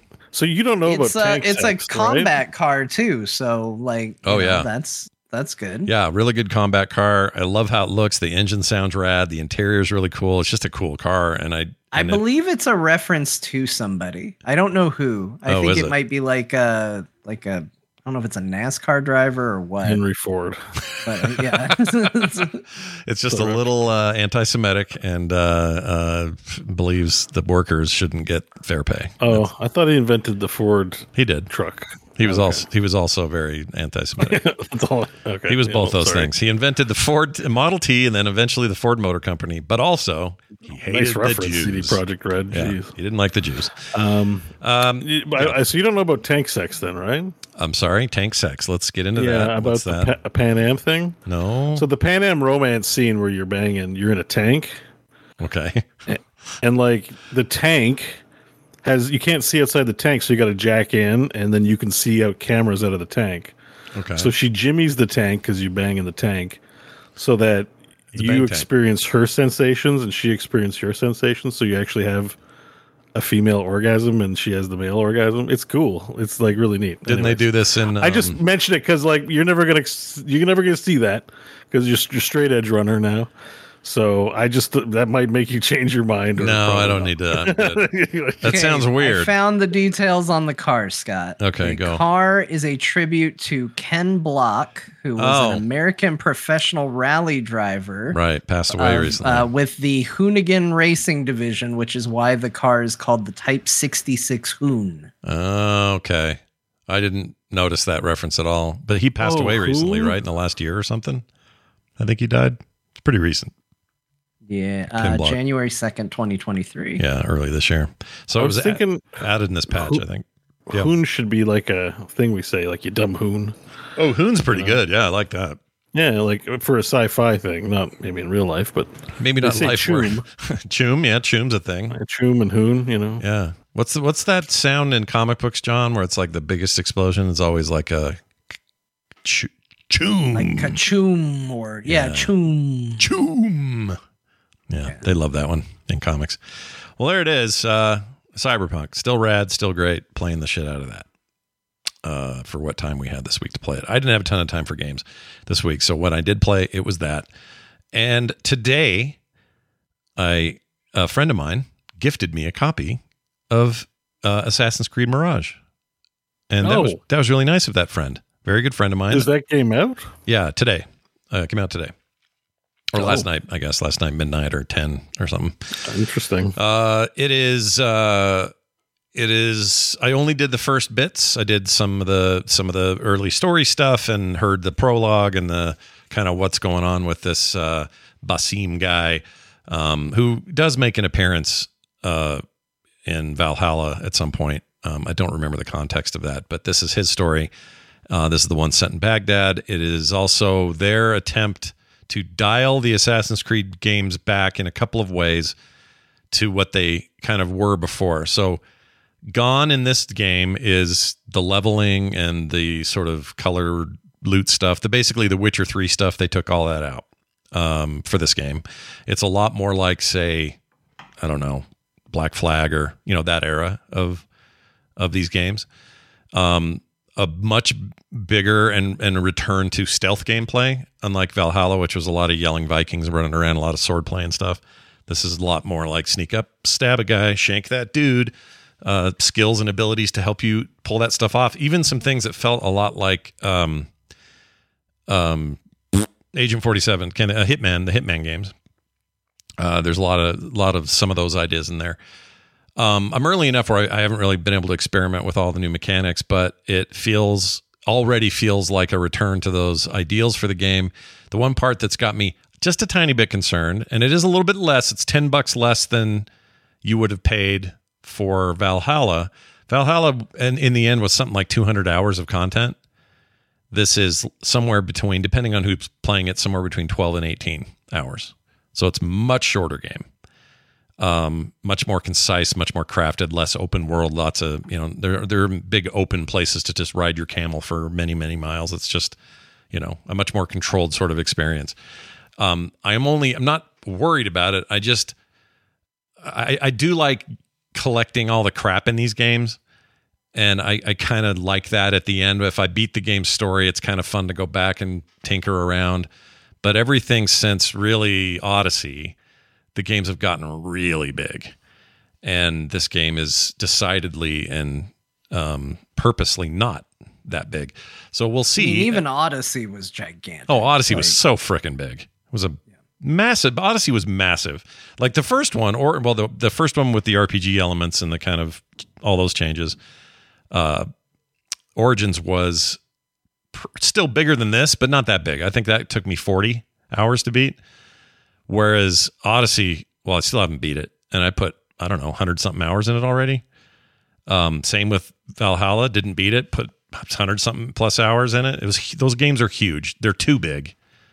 Um, this is not that big, so whether or not I will be satisfied at the end of say fifteen hours on average or sixteen, whatever it ends up being, I don't know until I get there. But I think that will be an interesting thing to talk about when I do. Um, but huge thanks to my friend for the copy. And so far, beautiful game, runs great, no issues. I'm playing it on PC. Um, uh, what else can I say about it? Characters seem fine so far. Again, it's early, so I don't have a ton to say. But Assassin's Creed Mirage out in the it's wild. getting really good reviews. Mhm. Um, I th- for me, I mean, this game is like a, this game is a prime example of not every game has to be for every person. Like Yeah. basically everything they've done to this game is a like, oh well, that's not for me, uh, kind of decision. Um, so I, I think this is probably the least interested I've been in an Assassin's Creed game in a long time. Mm, Um, but by all accounts, it's getting very good reviews. People seem very excited about it. And I do think, uh, I will say the one thing that I, I do agree with is I do think they needed to get smaller in scale. Yeah. Like, I don't know if they needed to go this far, but they certainly needed to go to rein it in a little bit. yeah, I think I think I would have been more. Uh, I don't know. I like. I don't know. I don't actually know what I want. Like I think I think whenever you think of more, you think, well, that's great. It's more value for the money I spent. If I spent fifty nine dollars for this game, make it as big as you can. Therefore, I get maximum value because you made it huge, whether I play the stuff or not. Like there is that thinking we have as I think regular gamer people who are spending money on these experiences. Um, then part of me is like, some of my favorite games have been ones that were concise and designed to be in a, a certain length, and you can you can accomplish that without being a freak or spending years trying to tick off all the boxes. So I don't know. This is just weird because that's not what these games were building to, right? They they stopped being this after probably two, and they became what we have previous to this up to Valhalla, and now it's kind of back to that. It's a it's kind of weirdly brave of them to do this because I I feel like a lot of fans uh, who who maybe really liked the new direction are going to be like, wait, what? What are you doing? This is like a, is this like a weird stand standalone thing? Why is it almost full price? I mean, to their credit, it is it is a little less for what is still supposed to be a AAA game. So I don't know. I like the chat comment. I want to point it out because I think it's worth mentioning. John's not interested in the sneaky stealth game? Question mark. Uh, yeah, I actually don't like stealth games. I know I play a rogue and everything. I know I play stealth and everything. I think games built around stealth and sneaking are usually bad. You like Hitman, uh, though, I, right? I do like Hitman, but I also think Hitman does a decent job of avoiding a lot of the tropes of it. Uh, I'm like, I'm not gonna say blanket all of them, mm. but like uh, there there are exceptions. Early Hitman games I don't like, but the more recent ones I do. Yeah, same. Um, I just usually when stealth is an option, it feels like a reward in the same way that if you did a strength build in a game and you power through everything, that feels like a reward. Or, you know, I did a techie hack build for something and I, I hacked everything. Like that feels like a reward. When the goal and objective is to be stealthy and sneaky, and that's how you are supposed to play it, it usually narrows it down and makes the gameplay frustrating for me instead of rewarding. Mm. And that's the best way I can describe it not how everybody's going to feel. Obviously, again, this game's getting a lot of praise. People are really excited about it. But I, I tend to like stealth as an option instead of the design. Mm, I could see that. I like stealth a lot. Sam Fisher, this stuff. I don't know. I'm a sucker for it. I like that. There's there's some pretty good stealth happening in Cyberpunk's Phantom Liberty expansion. I think, and that game I haven't played very stealthy the first time, but I'm doing it more this time. I like that stuff. I like taking down. Yeah, I mean, and it's then, great you know. when it's an option. Right. I got right. to a mission the other day in Cyberpunk where they told me to do it stealthy. They're like, you have to. And I was like, I immediately got caught. I immediately got mad at the mission and I just ran through it and shot everybody. and I was like, you know what? Forget it. And like again, I've played the entire game as a stealth character, but the second the game was like, no, this is what you have to do. I was like, bet me. I'll do I'll do it my way. I'm gonna I'm gonna I'll pay whatever price. Turns out the price was uh, a surprise, but um, you know, I was just like, I'm gonna do it. Yeah, I totally get that. Um, real quick here, there's some narration at the beginning of this thing that I think is interesting. I just want to play a little bit of it um, because I, I have a theory. So here we go. Hold on. Turn this up. Okay. You asked me once about this memory. I lied. I told you it was lost. I worried the wrong lesson would be learned. But this man lived many lives, and he has much to teach us. Of course, when he came to us, he was little more than a common thief, scrambling to survive on the streets of Baghdad. All right, let me skip ahead just a tiny bit here. Uh, hold on. Sorry, because this is a little bit long. But for all those he saw suffering on the margins of the Abbasid Caliph. Hold on. The Order of the Ancients fought to rise and spread their cruelty through the land. The Hidden Ones, as we were known then, resisted eternal struggle. Okay, almost there. Basim ibn Ishaq. He honored the creed. He challenged it. So must we. We have it in all of us to mistake the shadows we walk for the light we serve. The time may come when we will be tested as he was. I fear that time is coming soon. Okay, here's my theory. Sorry it took so long to get there. It's a minute and a half into that intro. it's actually a really cool intro. They did a great job with the stuff there. I think this time around, it's really evocative. But um, there's while they're doing this, just showing a lot of imagery of like futury looking, you know, some of the animus kind of graphics and stuff. It's not showing the future, but it's showing the animus stuff or an, animus, anima, animus, animus, animus. Um, I think that's them saying I, I'm going to take that as a, a hint that they are going to eventually do an Assassin's Creed game that is 100% in the future. Post all these memories in the world where all this comes to fruition and they got to fight the ultimate fight, and there's going to be a game based on that, which everyone's been saying since the beginning of this series 15 years ago. I think, I think it's coming, and I think that's the hint right there. Maybe. Does anybody actually want it though? I don't at all.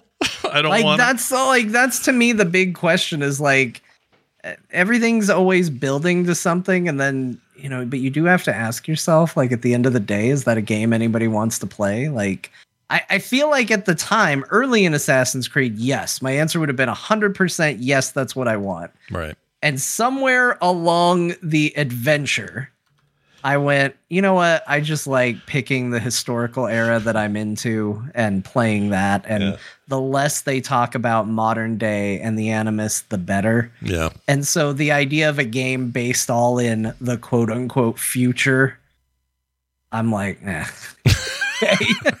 no Yeah, they would have to really get interesting with it. Uh, they'd have to find a way yeah. uh, and I don't feel like they've been leaning into it enough to have found that yet. Yeah. Because these games their clear strengths have been since day one when when stuff is set in the past they're they're kind of wonderful even even the weakest of the entries because it's like wow what if and what and and look at the recreation of these ancient cities and these beautiful vistas and like these concepts that's one of the great things about the series but at the minute a girl wakes up out of a electronic coffin unit with electrodes to her head and says oh man we just learned something from the thing we got. I'm like oh shit. Why are you doing this? Why? Why? You can even treat every one of these games like it's a, a BD, like it's a brain dance from the mm-hmm. future, but just do the whole thing and cap it with some interesting thing to say at the top like this, and then put some at the end with something interesting to say, but make that whole game just me and Baghdad dropping off of trees and stabbing dudes in the neck. Yeah. You know? you know what I think they should do for the next Assassin's Creed? Mm. Assassin's Creed Velociraptor. oh, Shit. Oh, you're in the dinosaur kingdom and you're an assassin velociraptor? yeah. You got to take out cavemen and dinosaurs? Yeah. Well, it's historically accurate. There'd be no cavemen. It'd just be dinosaurs. That's right. They would have to assassinate other dinosaurs. They were Yeah. pulling, pulling. Oh, and the dinosaurs all speak because you can understand dinosaur. So Yeah. Yeah. Yeah, the common tongue of dinosaur. yep. I love that idea. This is something that if this was a 90s thing, like let's go back to like Dino Crisis era or whatever, I could see them making a game like this. It wouldn't be that crazy. I don't I think mean, who who who's the first assassin to make the creed? Has that even been answered? Yeah, that was that's uh by Bayuk or whatever his name is from Bayek. Origins. Yeah. Biden. Yep. By, what's his name? B Duck? Bird was- Burduke? It was Biden. He sat up. Not went, "Ah, Biden. I'm get him. Ah. Dark Brandon. Hold on, let me look it up here. What is his name? Bayek. Bayek? Bayek. Bayek founded the order. Well, he's the first. He's the first assassin in the in the group, and he Assassin's Creed, Cain and Abel. is one, is one mission. It's real short. Cain Cain was the original assassin. Although It's, yeah. it's just a single mission. You press right stick to crouch, you go up behind him, and you get him. yeah, You can make a mobile then game. you where get an keep- end You keep doing it, but Cain keeps having more hit points, so you got to buy microtransactions to do more damage. That's a great keep up idea. Oh, I totally forgot to tell you guys. I've been playing that. That you just reminded me of it. That Final Fantasy Seven spin out mobile thing. What's it called? Ever Crisis. Yes, it's actually kind of good. I'm not going to get into it's it on here. Steam. It's on Steam now, though, right? Oh, is it? Uh, I don't know. I've just been playing it on my phone. Yeah, I think they ported it to PC. Am I? Did I? I mean, Right, it's is a it's it's a it's gotcha as hell. It's you know it's all that, but they but they recreate like chunks of the story from Seven and uh, the offshoot one that was on the PSP. I forgot the name of that. Crisis Core. Crisis Core, and they have all these different sword types, and you have these. I've already fought um, Sephiroth in a fight that makes no sense that I'm fighting him, but I'm doing it anyway. It's kind of good. I don't know. Like as as as much as it's definitely one of those games you're trying to collect everything and unlock everything. Uh, you just haven't hit the Ding Desert yet, right? yeah, no, I definitely have not. Wherever that is, I'm not there, and I'm playing it pretty casually. But it's it's okay, fun. so Crisis Core people have recommended to me. I'm not sure if that's different than Ever Crisis. oh no, that is different. All, ever, ever all I'm here to say is I'm only here. For, I'm like a mainline Star Wars fan when it comes to Final Fantasy VII. yeah, Only want the main stuff. The side quests, games, I'll pass.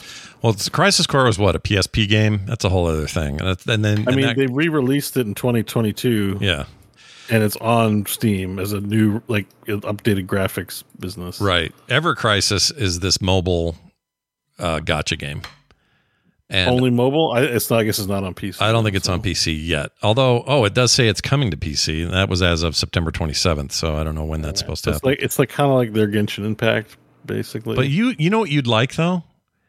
It's told it's done in the style. Okay, so all the story bits are the top-down view, kind of older looking rendered backgrounds, the chibi looking characters from Like 7 on the PlayStation. I'm on the website looking at it, so But then the So, fighting like- the fighting's like the new games. It's they're all like p- Yeah. big rendered I mean. I've I've got troubles enough as it is on the microtransaction side of things. I'm playing Warcraft Rumble, you Yeah. know, which is Oh, not in the notes, yeah. and I've hit a pretty strong Ding Desert, and the misgivings are high. It's just it's just awful. Like, Warcraft Rumble's great, like game, like you know, we said Diablo. I said Diablo Immortal was a ten, Yeah. but the microtransaction side makes it a zero, and it's a critical fail. yeah. And that's what's happening here too. My fun is at a stop unless I whip out my wallet. Yeah. And like it's it's pretty it's not even a little egregious. It actually just gets mega egregious. And it's too bad because they put Blizzard quality on this thing. The minis you'll see it's out in the third. I think it's releasing November 3rd, right? soon. Yeah. Yeah. For you guys in the States. Yep. And you'll see. You'll probably give it a try. Maybe. Uh, John, good chance he No. won't. But, No, but uh, you're going to download and I'll try. try It's a it, yeah. Blizzard I'll try release. Yeah. You're going to see. It's like kind of cute, fun. It's great to play on the shitter and on the bus and stuff like that. Like it's it's a one hander. Yeah. you know, like it's not. it's good, and you know, it's it, it, it scratches that itch that you would think mobile games would, except also it wants your wallet. And Yeah.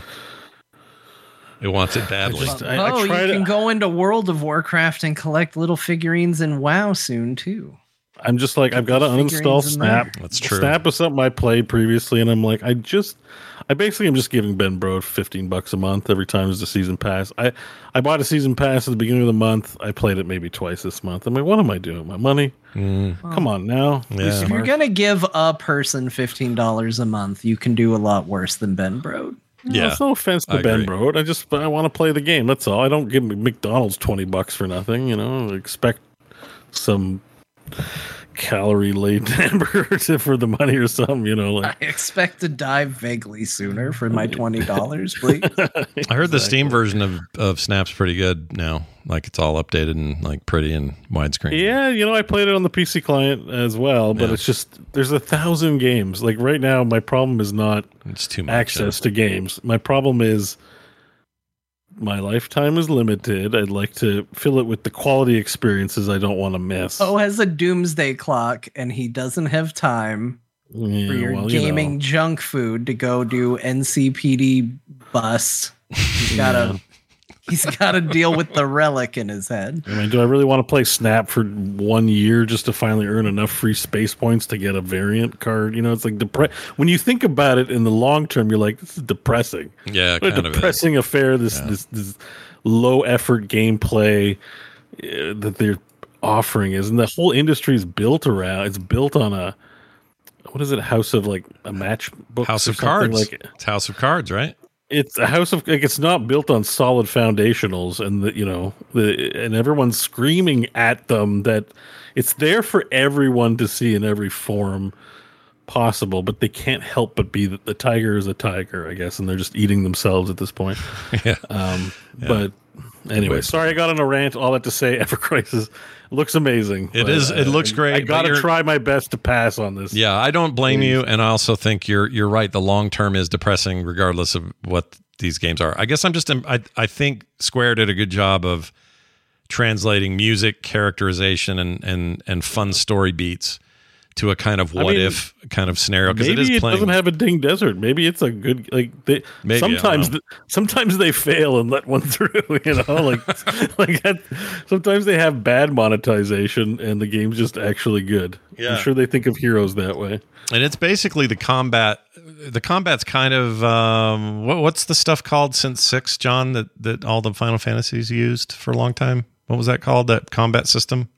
Turn based or active time battle? active time that battle that. There's a sense of that here because it is turn based but it's also active time battle which really is just a fancy way of saying a cooldown um, Yeah. so it works a lot like that and it's it's cool. I don't know. I i got oh, i had some fans write in and say sky you gotta try it. I know you're not even that big into the series but you should check this out. And i played it and i check it out about once a night just hop in there kill a few things and it's your always like on- it's a lot of what if stuff, Bo. It's like, hey, what if Cloud had to fight uh, this guy who's not even in his game? like, it, it, and, but they're but it's handled in a way that isn't weird or, or feel disjointed. It feels pretty smooth and good, and they tell a lot of story. You can skip it all if you want, but Hmm. I don't know. It's all right. It's okay. I'll say that. I have no doubt. I, I will like you know I, the few mobile games I've played, they all seem to put a lot of quality into them. Like I got three on the go. I got Yeah. Mighty Doom, which I like quite a bit. Do you have Mighty Doom yet? I do. I like Mighty Doom a lot. It's here in the states now. so. My, yeah, I like Mi- Mighty Doom's good. Good on the shitter, except maybe you stay too long and get uh, pins and needles on your legs, and that's Yeah. no good. You don't want that. Um, Snap is good, and Warcraft Rumble's in there now too. yeah.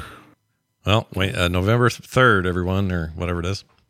But uh, yeah, well, maybe maybe I'll give this one a try now. I don't know. Give it a shot and let us know what you think. Uh, How I is also- it for one hand? Is it good one hand or is it gotta be two hands? um, it's side. It's a side holder, so probably better with two hands. Do you know what I mean? It's like landscape. I know what you of- mean. Instead of holding it vertical or whatever. okay, yeah, yeah. So backbone friendly. Oh, very yeah. And I think it uses. I think That's the you. problem. Most of the I have the backbone. Most of the games I play are like the backbone makes it harder. I'm like, I actually need a game that may backbone Yeah, helps with. So this might This might be this is a good one. I can't. Comp- I can't confirm for sure because I haven't tried it on there, but I, I think it would be.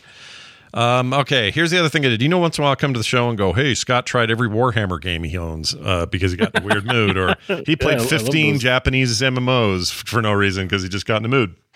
Well, I got in the mood, and it's Doom's fault. It's also uh, Cyberpunk's fault in a weird way. But I got. I, I went on a bit of a tear. What was this last Sunday? I, I- I think. I like your categorization of these. Of this I don't know what else. I don't know why I do it. I just every once in a while I get in this mood and I just have to do it. I feel like John does this with like uh, I don't know. He did something like this recently with a with a genre, and John went crazy with it. I think we probably all have. I did it with uh, I did Yeah. it with Vampire Survivor like Oh, that's what it was. Yeah. Yeah. I did that. Yeah, I did a similar thing with that. So here's what I did. I wanted to find all the cool retro looking shooters. That includes, by the way, uh, Brutal Doom. I don't know if either of you have played the mod for Doom, original Doom called Brutal Doom. It kicks ass. Uh, it's basically just everything amped up, blood everywhere. The guns are insane. You can play all of Doom 1, Doom 2, Doom 64. All those games can use it. And they and they're it's amazing. So that's kind of where I got started with this. And then I ended up playing Amid Evil, which is a little more Quake like, but definitely a retro kind of Quake thing. They added ray tracing to that. It looks amazing. There's Um, a VR version too. Yeah, yeah, there is VR. I saw that. I was going to ask you if you would ever I, try I it. have a wish list that I haven't tried it. I wonder what that's like in there. It's so fast paced. It's got to make you sick. I don't know how it worked, but maybe it'll work. and you're really you're you're immune Not to me. that. So I got a cast iron stomach. for Bo lives there. that's right. You He's only visit VR. Bo has made it his home. It's his home. Hate spiders. Love getting hung upside down. Um, I also play. I won't spend time on each one of these so much, but Blood West is amazing. It's again very retro, kind of Quake-ish sort of thing. I played a game called Post Void, which the reason I checked that one out was only three bucks. Number one, number two, it seemed like a quick pick up and play thing, and it seemed crazy. And the guy who made Hotline Miami says it's his favorite game, so I thought, well, Oh. I want to know what that guy likes, so let's try it. Post Void is a is a rip in the pants, man. It's a first person shooter uh, where you just got to keep killing dudes running through these these generated hallways that look like you're on some kind of crack. You're on drugs, I guess. I don't know.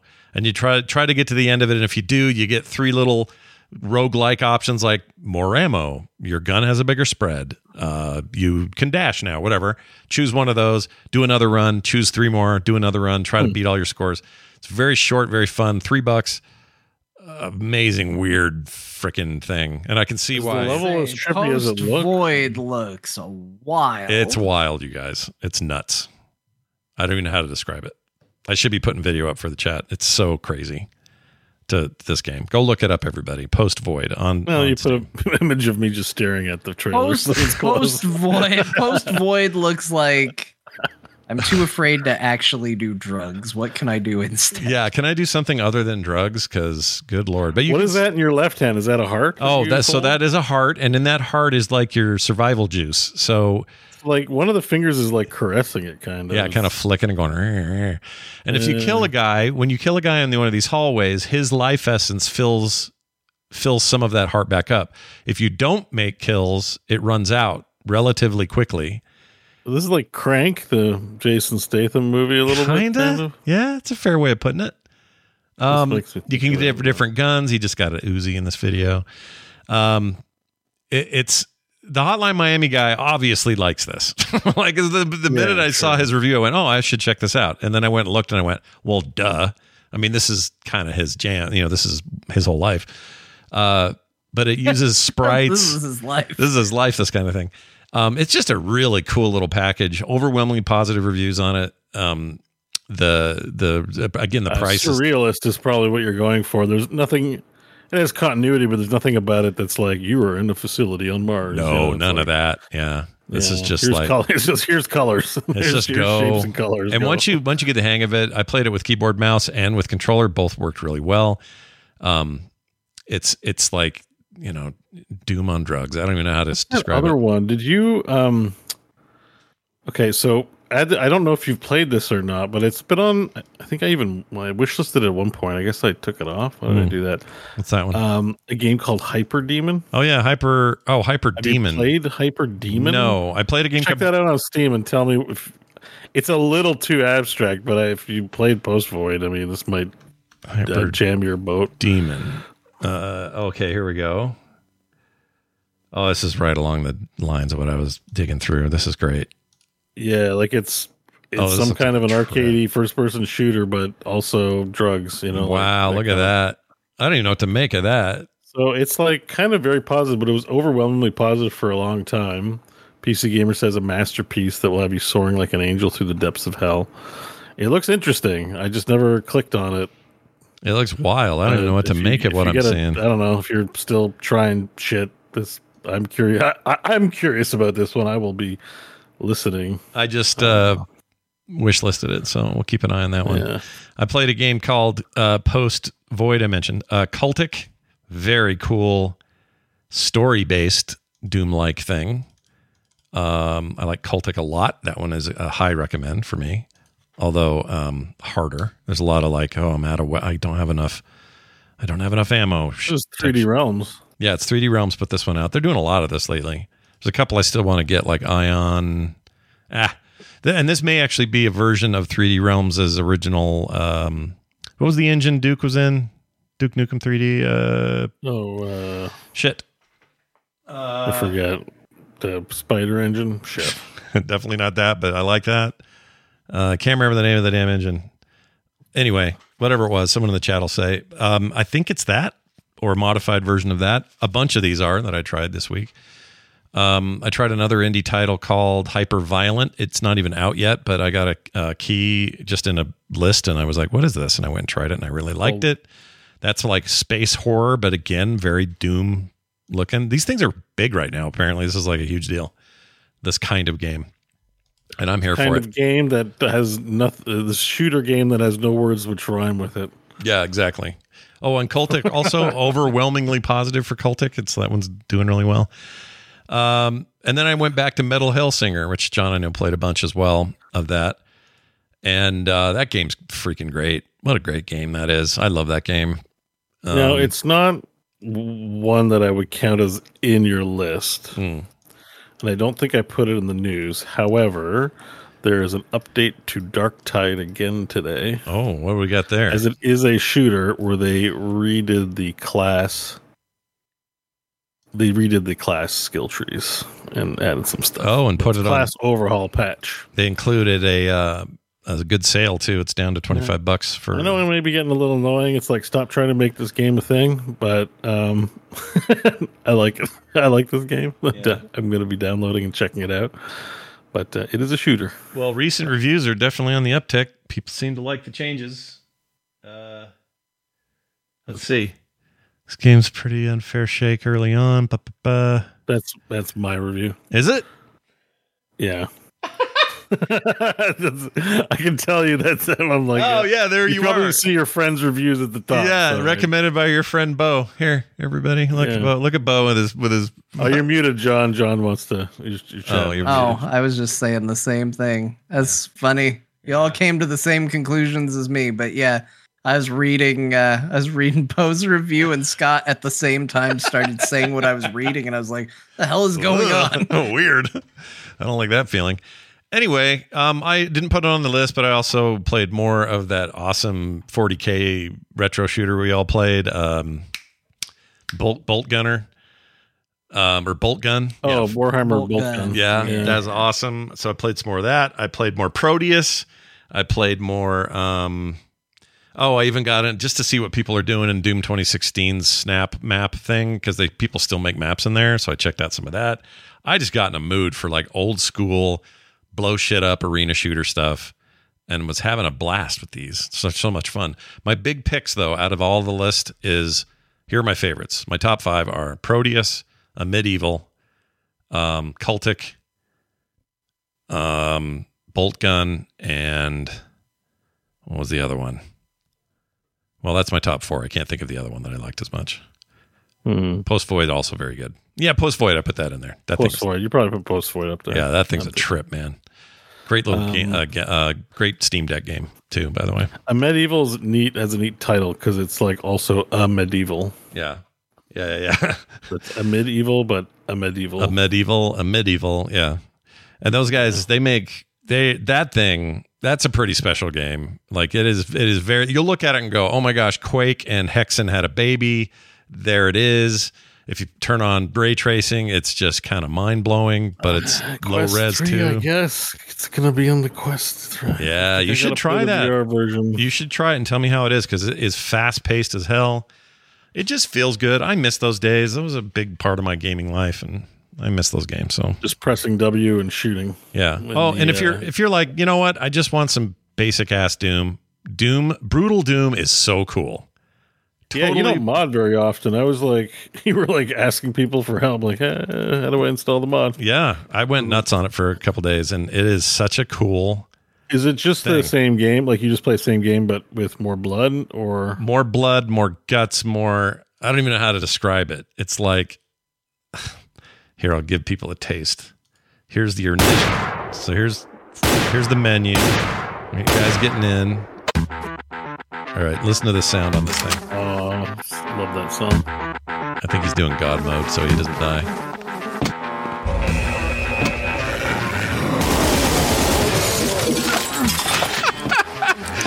This first gun you get is that gun. Hold on. Oh, and you. Oh, it plays like uh, Call of Duty more or less. eh? It's a lot harder. The game is brutal. yeah. Uh, the the guns have down sights, which is crazy. It's the same engine. It's just a mod.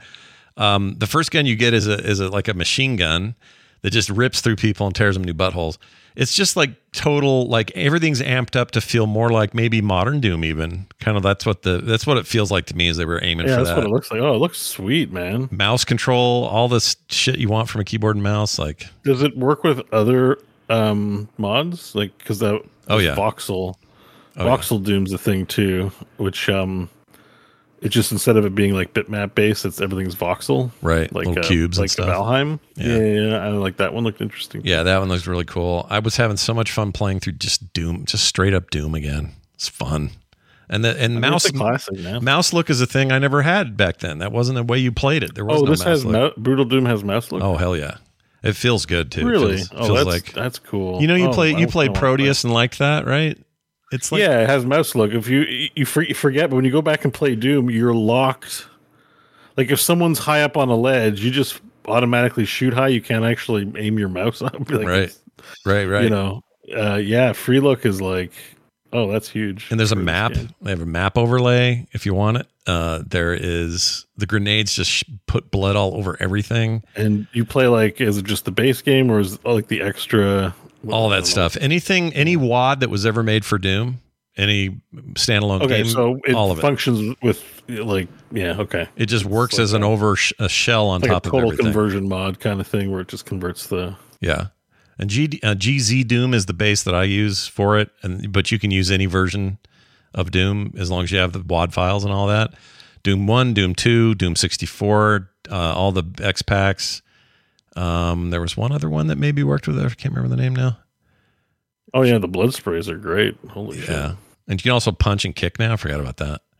oh my god! It is rad, dude. I was having so much fun with this. So if you haven't tried it, it's all free. You can find it all out there. Oh, there's even like an infrared sight. Like I don't know why this game would need it, but you have a, or not infrared. Is it infragreen, ultraviolet green? You know the green shit. But yeah, Oh, um, I know what you're saying. The like um, night vision. night vision, right? I don't know what you use it for Yeah. either. I never use it for anything, but it's just I'm like it's, it's not Yeah. really needed in Doom, but okay, we got it here. same same team. I think it is are working on a Quake Two, brutal Quake Two, which is like a sa- Oh. same idea, like take this to the next level kind of stuff. Um, it's just rad, and there's a lot of cool like mods people are making and weird total conversions, and this can lay on top of a lot of those. Not all of them, depending how much programmatically has changed, but. I got I went down a real rabbit hole and had a lot of fun. So and it brought back a lot of memories. 'cause, Yeah, a lot of these old school games too are playable in VR with um, side quest. It's just I can never figure out how to get side quests running. yeah, Whoa, the effects on the I know. we're watching the something explosions, different, but like yeah, like the barrels. They yeah, they, the, the barrels, like the toxic sludge too is like yeah. they fly all over the place, and you can reload your guns, which was not a thing in Doom. Oh yeah, that that was like that's also weird. That's Yep. also not in Doom. Yeah. Yep. it's nuts. You got to play it. It's really fun. Can't recommend it enough. Um, okay, that is what I played. Let's dive into John's playthrough this week. We got a brief. Uh, br- brief match is brief. What? Oh, you're just going to tell us about what happened. Uh, what happened on Frog Wrestling? That's what I'm trying to get to here. Oh yeah, I'm. I'm Bo was there. He was there for it. Yeah, how'd it You go? know, he's, there's I a hate bit of this curse. melancholy about it. I hate this curse of if you're wrestling, you're gonna lose. Like, what is that? well, Like if you're watch. Scott keeps winning is part of the problem. I mean, he's doing all right. Uh, yeah, well, last week Bo issued a challenge to Scott Yeah. uh, that was accepted. Uh, it was to have a Hell in the Cell match to avoid any interference and to eliminate Scott's power of the jorts and Bo's power of the VR headset. It Yeah. was uh, determined that these should be fought in uh, tidy whities only, and uh, the the call was answered. And so Scott and Bo duked it out in the Hell in a Cell in tidy whities. Man, I accepted And- the fact that you wore socks, even though that oh, do you think that was a? I was I was kind of an exemption, but I get it. You didn't want to get germs. On. I mean, Bo got his Yeah. bandages, uh, which would have probably helped him had he done the taint no thing, but he did not. He opted not to go for it it. retains taint flavor and cotton. It does. It does. It does. Uh, they're taint absorbent bandages. Scott, you did wear socks because I felt, you tell me if this is true, that you would not want to walk barefoot on a wrestling match uh, mat, which had previously had a bunch of bodies. Hundred going on hundred it. percent correct. you are correct. So- Any normal person should not want to walk on other people's sweat and body bits. Forget it. well, you call me a normal then. I uh, I had this weird hunch when I was designing Scott because I wanted there to be some personality, right? Still to them. I didn't want it to be just underwear. And mm-hmm. I thought, all right, well, we'll let Bo keep his bandages. And then I was like, well, what do I let Scott keep? I can't let him keep the gloves because everybody says those gloves are cheap. Yeah. I was like, I can't let him keep the jorts because that's what everybody says theorizes gives him his power. Yeah. So I was like, well, there's no way Scott would want to walk barefoot on this mat. Hell no. I'll give him No, I'll give him some black dad socks I mean, funny And, enough, uh, you'd think it'd be, I'd be like, yeah, of course, I don't want to stand on it. But the rest of my nakedness is all over the floor of this thing. yeah, yep, yeah. it so is. it's not really doing much for me. I do like that the socks match my little waistband and then the little edges of my undies there. I like that. It's a good look. yeah, Yeah. That worked. And if But I was, was uh, if we were, J- Bo, if you and I were in this kind of shape, oh man, how great would it be? Look at us. I'd wrestle you every day, dude. Yeah. I'd move to Ottawa just to be, just to I, I'd love to be in that kind of shape, though. It's very flattering. The chat room thinks they're 100% accurate, but yeah, but not even close, folks. Not to me anyway. I don't want to speak for Bo. I haven't seen him naked, but no, no, no. I, oh my god! if You had a know, I get if I enough flack I wouldn't for, uh, for for hair color and whatnot. I've had a lot of people not thrilled with coming to terms with how they're graying because of how they look when I put them in the game. yeah. Like the last thing we need, myself included, is accurate body types reflected in this game. So everybody No, in this no. game is You extremely did fit. right. Yeah. Yeah. you did. Yeah, yeah. It's a fantasy. Can the We're game playing- do that? Wrestling fantasy. If the game wanted to, though, or if you wanted to, could you take it and and make a Um, super? I think you have to be. You're at least in somewhat good shape. Like you can be. There are certainly more out of shape body uh, types than others, but like it's not customizable to the degree where I feel like everybody would be accurately do they represented. even I make feel those like you'd even be. Hmm. Yeah, yeah, there are. they make those some. wrestlers that are just like you have zero muscle. You're just here because you're really big. Like Yeah, those yeah. re- like for do they still have those wrestlers? I haven't watched them. It's long not time, but as common, but there are there occasionally you'll run into a few. I I'm wonder just why I was. thinking of a name of even one. Like Well, like the Iron Sheik so in his later, the later years of Iron Sheik, he was pretty Oh, your move set is actually based on uh, a wrestler named Rikishi, who it was actually a talented wrestler. I'm not going to claim that he was just a body type, but certainly the fact that he was a heavy set wrestler was leaned Yeah. into quite heavily. Hmm, I picked I'm- that move set because he stuck his butt in people's faces, and that seemed like a Oh yeah, oh, you're good. I'm, I'm good. I'm, your choices have been phenomenal. You are. This has been a brilliant. Everything you've t- touched is brilliant when it comes to this. yeah, Uh, so I, you know, I but I just we're just on the subject of it. I just know there used to be like really some of them. You're just like, oh, it's hefty boy time. You know, like it's these guys aren't working out. Like their workout is chicken. Chicken, you know, like at least that's how they're marketed, right? Like even Right, on yeah. the surface, they're like, "I'm so big, you can't mess with me." I just can't think of any of their names. That's probably why they don't have as many anymore. So I did, did I end up winning this match then? I'm still. You did. It's not it's not a very Hmm. long match. I mean, we've almost talked for the full duration of the match, honestly. Like it's it's pretty. Short. You do you do end up winning it. Bo was in the chat. He was not thrilled about it. I was I was RPing a little bit just because it makes it more fun. I assume it makes it your stream better. So I'm like, yeah, yeah, absolutely. I love I said I'm leaving this chat room and I just closed the window, not because I was genuinely mad, but because I was giving a performance. You know, so I love how But, the um, AI will sometimes. My AI will- got down twice on the f- ground outside the ring to lift up the skirt of the ring to pull something out, and two times just reached around in there, couldn't find shit, came up, fought a while, went back down there. Chunk, Chunk commented on it. Oh, there he is. He's getting a chair, and well, he's No, not going to do guess not. anything with Yeah. it right now. It's such a funny thing to to see these characters sort of behave stupidly, but I love it. Well, Bo, look, there's always another chance. Look, you you you won fair and square and resoundingly. So I got nothing more to add other than to the victor go the spoils. Yeah. Although for John, I assume with all of these losses, a mounting frustration on the part of Bo is occurring. He might need to, a few weeks off, and I just suggest you do what you want. You're the auteur, but maybe it's villain arc time for Bo. Yeah, we're gonna have to see what happens. A lot went down. Core's falling apart. Uh, you know, last week, uh, myself and Brian Dunaway, who you know we're two of the four members technically of Core at the moment, and uh, Dunaway didn't help me uh, break up a pin. He stood there and watched me get pinned, and we lost the title match as a result. So this week, uh, John called out Dunaway. Mm. We had a match. Dunaway ended up winning it. So is John still in core?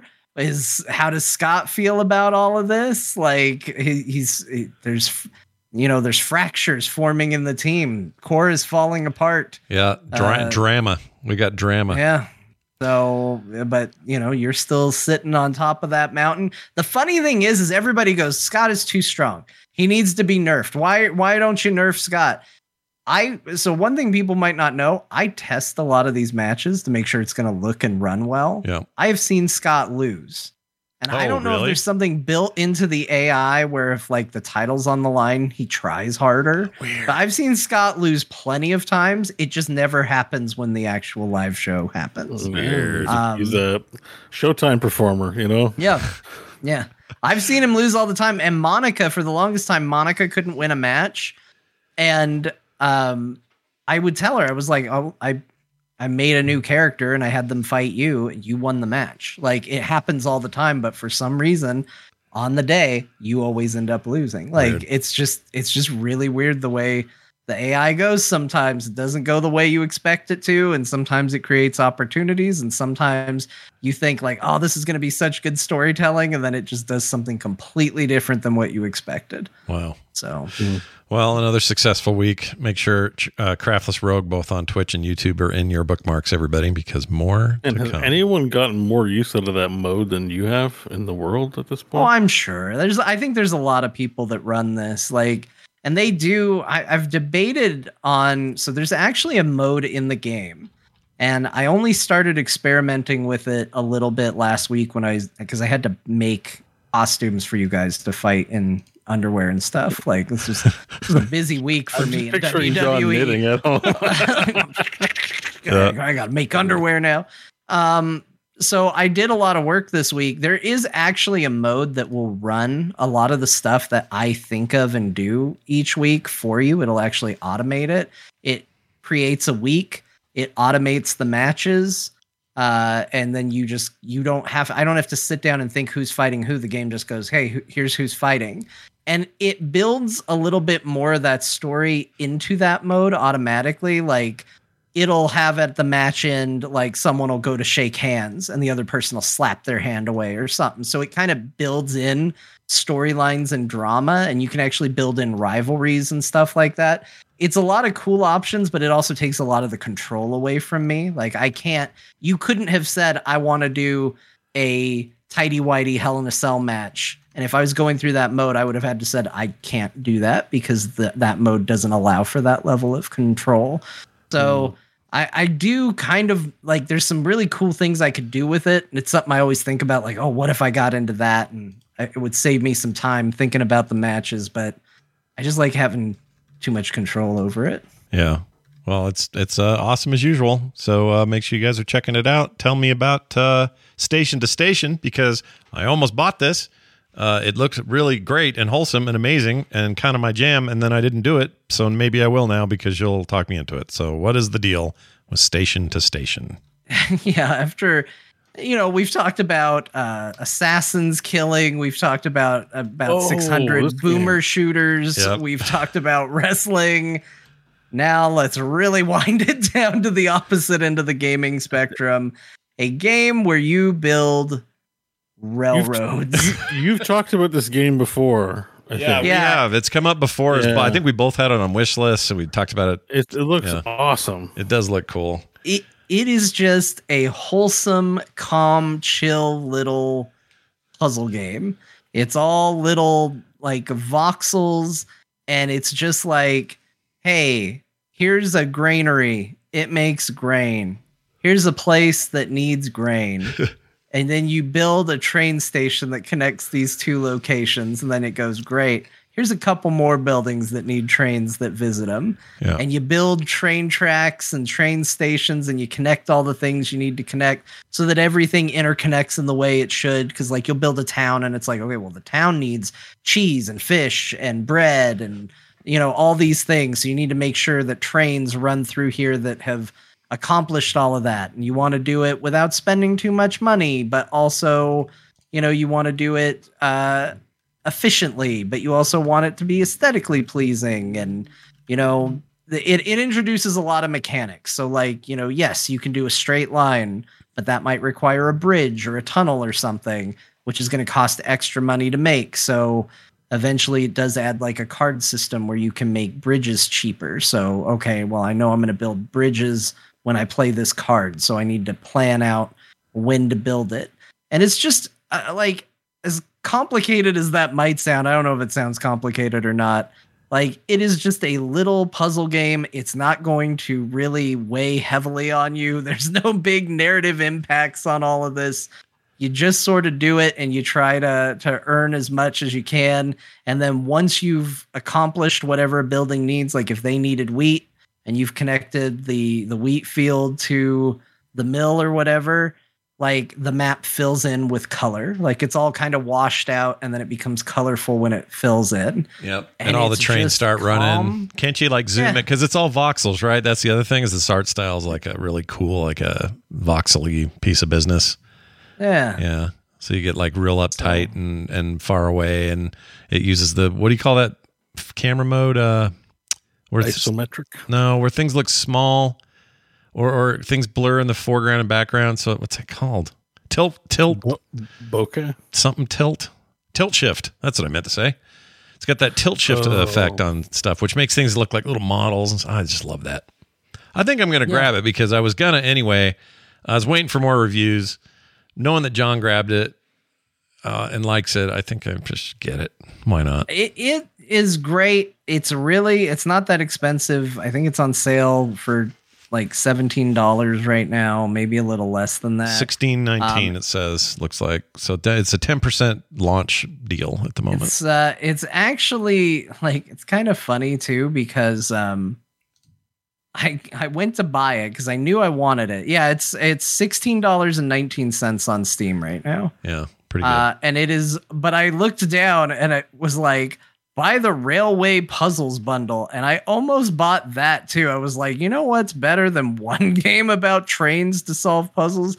Four games to, to I saw that too while you were talking, and Train Valley 2 looks dope, dude. Like, Yeah, it looks really Yeah. good. It- you get Train Valley, Train Valley 2, and uh, a cell shaded bit of business called Railbound.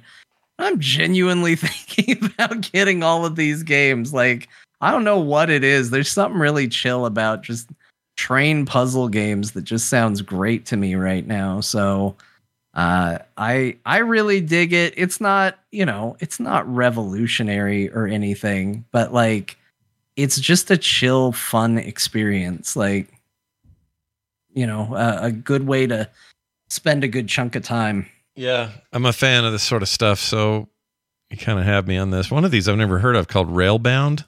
This is reviewed real well. This is the one of the bundle, one of the bundled ones. Yeah. So it's all it look like these are all kind of focused on the same idea of like you got to solve this puzzle, and the puzzle is how are we getting shit from town to wherever it needs to go in the most efficient, cheapest way. Not cheapest, but you know most uh, economically efficient way possible. That's a great loop. That's Chorecore, man. You're a Chorecore fan. Woo!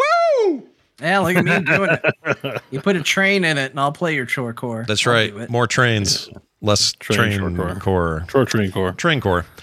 That sounds like a thing in Star Wars. Get the train core.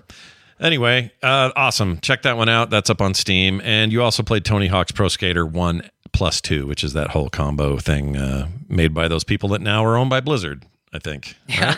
It Yeah. finally came to Steam. I don't remember what it was on originally when it came out. Uh, but Yeah, what was that? Uh, was it Epic? Probably Epic. I don't know.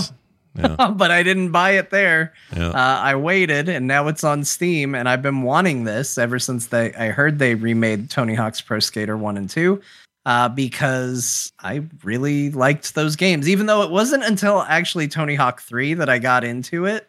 So in a way, this is. I had seen it. I had seen other people play it, so I do have a level of nostalgia for it. You know, I got into that warehouse level and was like, "Oh yeah, I've done this before." Sure. Um, but uh, you know, three was actually where I started owning them and playing them. So in a way, this also feels like a brand new experience to some degree too. And uh, yeah, happy to have it on Steam. Played a little bit of it. Tony Hawk's great, you guys. It always has been. Yeah. Like I don't, I don't have a bad thing to say about it. It looks looks nice. Soundtrack makes me feel like it's the '90s again. It's great. It's wonderful. I like Tony Hawk. Yep. Fun ticking off stuff on the list. Uh, this may have been one of my favorite, or one of the things that drove me to love open world games where I have a bunch of tasks to do. Because this game is all about that. Get all the letters, get the grind goal, you know, whatever the goals are. Uh, goal based open world content. I feel like Tony Hawk in a lot of ways established that as my as my you know genre to beat because I do love that. And this well, game's it's also it. just so smartly designed because if this game was just get the best score for skateboarding good, boring. like Yeah. yeah. people would have liked that, but it wouldn't have become the biggest mainstream hit that Tony Hawk was for the longest time. Yeah. Because what they did intelligently was they gave a bunch of really easy to accomplish tasks that it didn't matter how bad your friends were or you were at the game. Like you could do it. Like I'm I can't pull off great tricks, but I can ride through a bunch of boxes. And not only that, but that sounds like a fun thing to do. Mhm. And so you would have fun with the game and it's literally in the tutorial where uh, Tony Hawk says to you, it's like, yeah, this is going to seem like a lot at first, but you just practice, just like real skateboarding, and you'll get good at it. Yeah. And that's exactly what the game does. It gives you a bunch of really easy tasks, and you start unlocking stuff even off the easy tasks. And then by the time it's like, no, you have to get really amazing scores, you've gotten good at the game. Yeah. So it's it's an incredibly well designed game um, that like absolutely earned the success that this series wound up having. Like it was it was very smart the way they took a game and made it popular to people that maybe didn't even care about the the thing. Yep. I agree. You know what else is great? The fact that it's 50% off uh until the 10th. It's only 20 bucks and it's the two it's two full games in there. It's pretty That's the good. remade version. Yeah. Yeah. This is the Steam version. And this was Vicarious Visions, the people who made the remake of Diablo 2 for Blizzard. And they bought them. Now they work at Blizzard and I don't know what else they're making, but they made that. Very cool. I kind of want to crack I I own it on Epic. I should probably crack it open and play some. Uh Bo, Counter-Strike. Oh, I've been wanting to talk about this. So yep. yeah. Counter Strike, big one. yeah, this is a huge one. Counter Strike Two happened. The reviews are off the chart positive. People are shocked how good this is because how much more do you do to Counter Strike's formula to even make it worth putting a two after it? And apparently, they've really killed it, according to everything I've read. So now I need to hear it from the the otters So that's ch- chode. So you really hyped hyped that up before checking with me on the site on, on Counter Strike Two. Um, I've been doing AI matches yeah. and and the, the, the training it made me do training because I guess I don't think I've really at least on this account I don't think I've played CS:GO. I have no Counter Strike background, Okay. but I'm like, you know, the hype was for it was coming up, and I miss being good at something video game style. Like it's been a while since we've been doing esport stuff, and I was like, yeah, let me just check this out. Maybe maybe I can get into this. So, I mean, so far, pretty good at beating the AI bots. Won a lot of yeah. Hell yeah. I'm a little nervous about entering into the fray and being a noob because I've watched Counter Strike esports and it's a little different than most shooters in that it's a tactical squad based deal. Yep. Die Um, and you're even dead. Valorant, I never really. It didn't. Valorant didn't interest me too much. Excuse Whoa! me. Excuse. oh, wow. Hold on. I feel like I just A got assault- demon escaped. I feel, I feel like I got assaulted by my throat just suddenly, just random like a violence. That was amazing. Um, but you know, I don't know. I was just I was looking for a game. I've been playing so many RPGs. I'm like, I just need like something with skill expression and straightforward login play. So I started playing some CS:GO. All the matches have been so far on the map that's been around as long as I've been alive. I think. So I'm like, but I hear there's other maps. Dust is on there, yeah, sure. yeah, Yes, yeah. I think so. But um, I mean, it's snappy. Plays like I think I got to adjust my mouse a little bit, but I like it.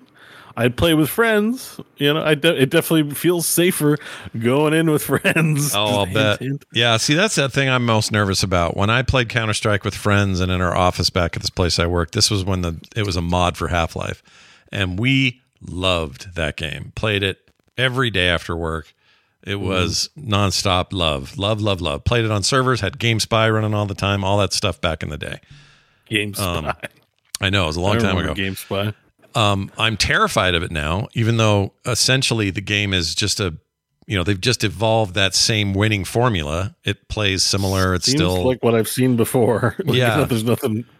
Yeah, and it's a wonder. It's a here. wonderful formula, but I'm so terrified of other players because I know I'm not up to snuff. There's no way I'm going to survive very long. So how's?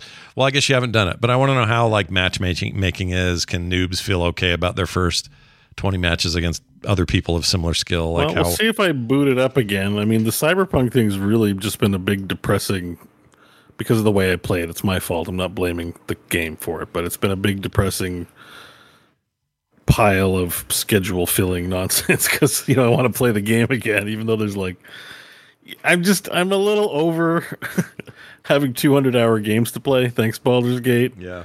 I'm gonna play Cyberpunk, and then I'm taking a big break from campaign games. I guess. is what No, I'm that trying to makes sense. That's I if you that. remember a year ago when I got into Fortnite, Cyberpunk was the game that did that to me. Mm-hmm. I Yeah. finished Cyberpunk and went, I can't do this anymore, and I started playing Fortnite. Yeah. So Even I, even I get it.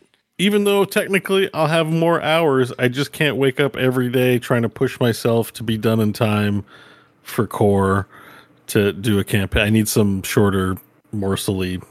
I need to play games like Scott does, basically. just, you know, Well, I'm having the same issue though. This whole thing with these these retro shooters, that's 100% me trying to have a moment of I don't need to think about a story. I don't want to talk about a campaign. I just want to go shoot shit and do be good just at it. been- I feel like I've just been doing this long term game shit since Diablo Four, and it's unrelenting.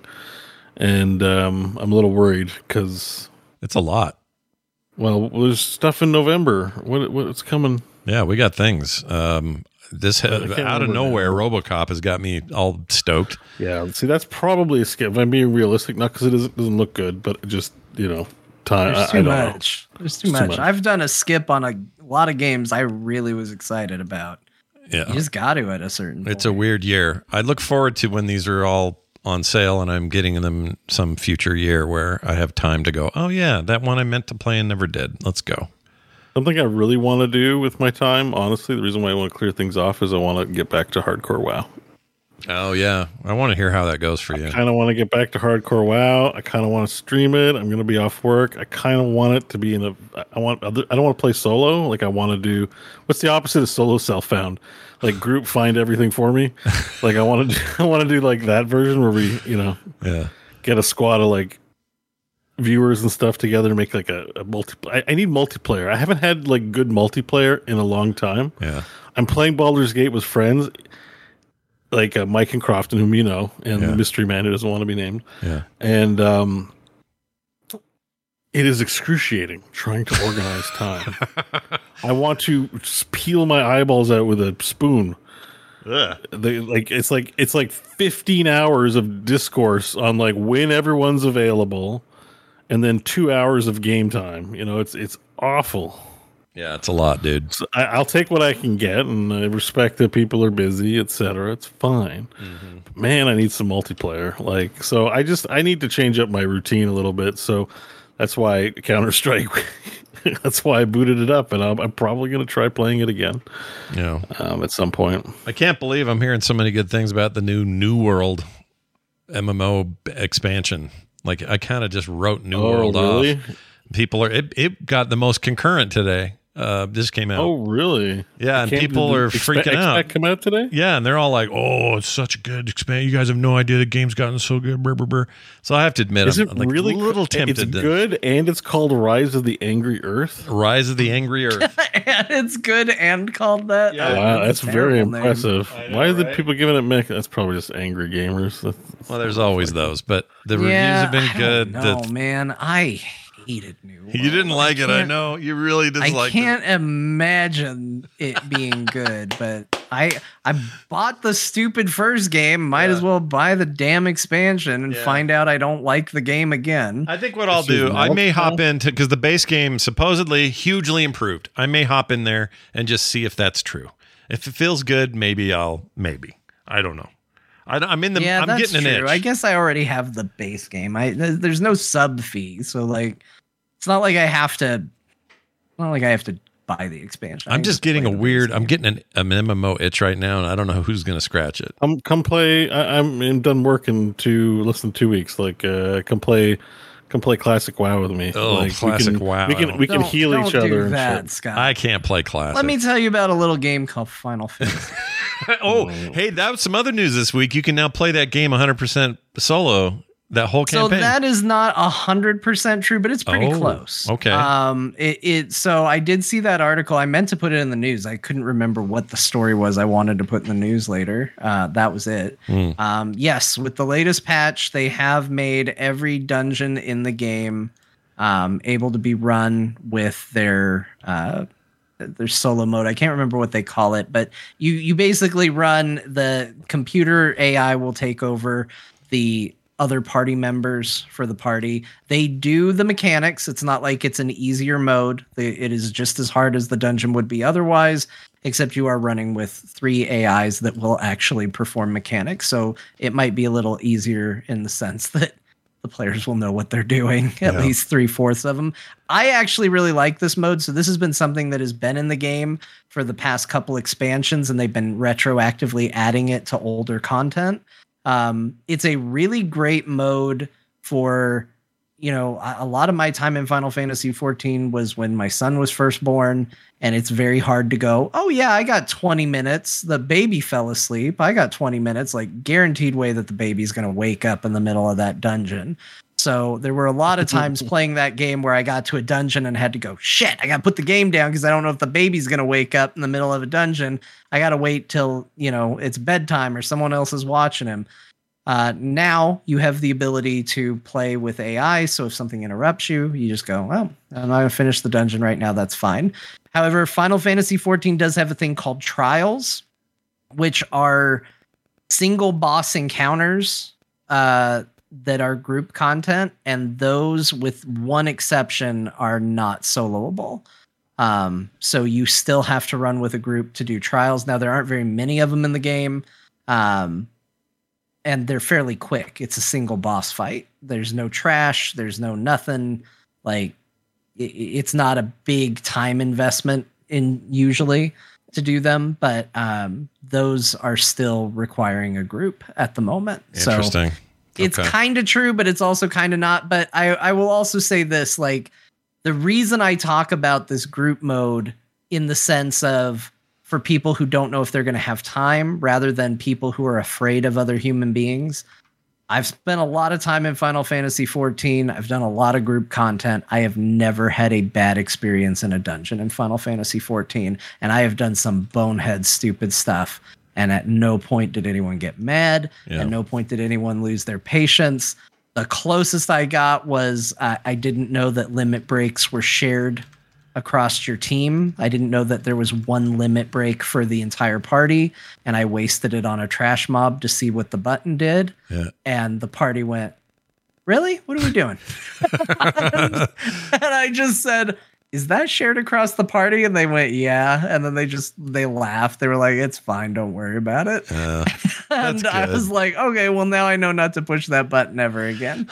That's the closest I ever had to a mean encounter. Like there's no reason to necessarily avoid it, but if you do get anxiety about that, I do as well. I usually like to do AI the first time through so I at least have an understanding of the mechanics uh, before I'm doing it with other people. It's actually a really great way to learn how to do uh, the fight because you can, like I said, watch what the other NPCs are doing and copy what they're doing and go, oh, okay, everybody ran to this side for this move. What is is this move? Okay, that tells me to do that, do the same thing. So, yeah. My limited uh, experience a in really some cool dungeons in that game were the same. People were very nice in there. So I assume that culture persists uh, to this day.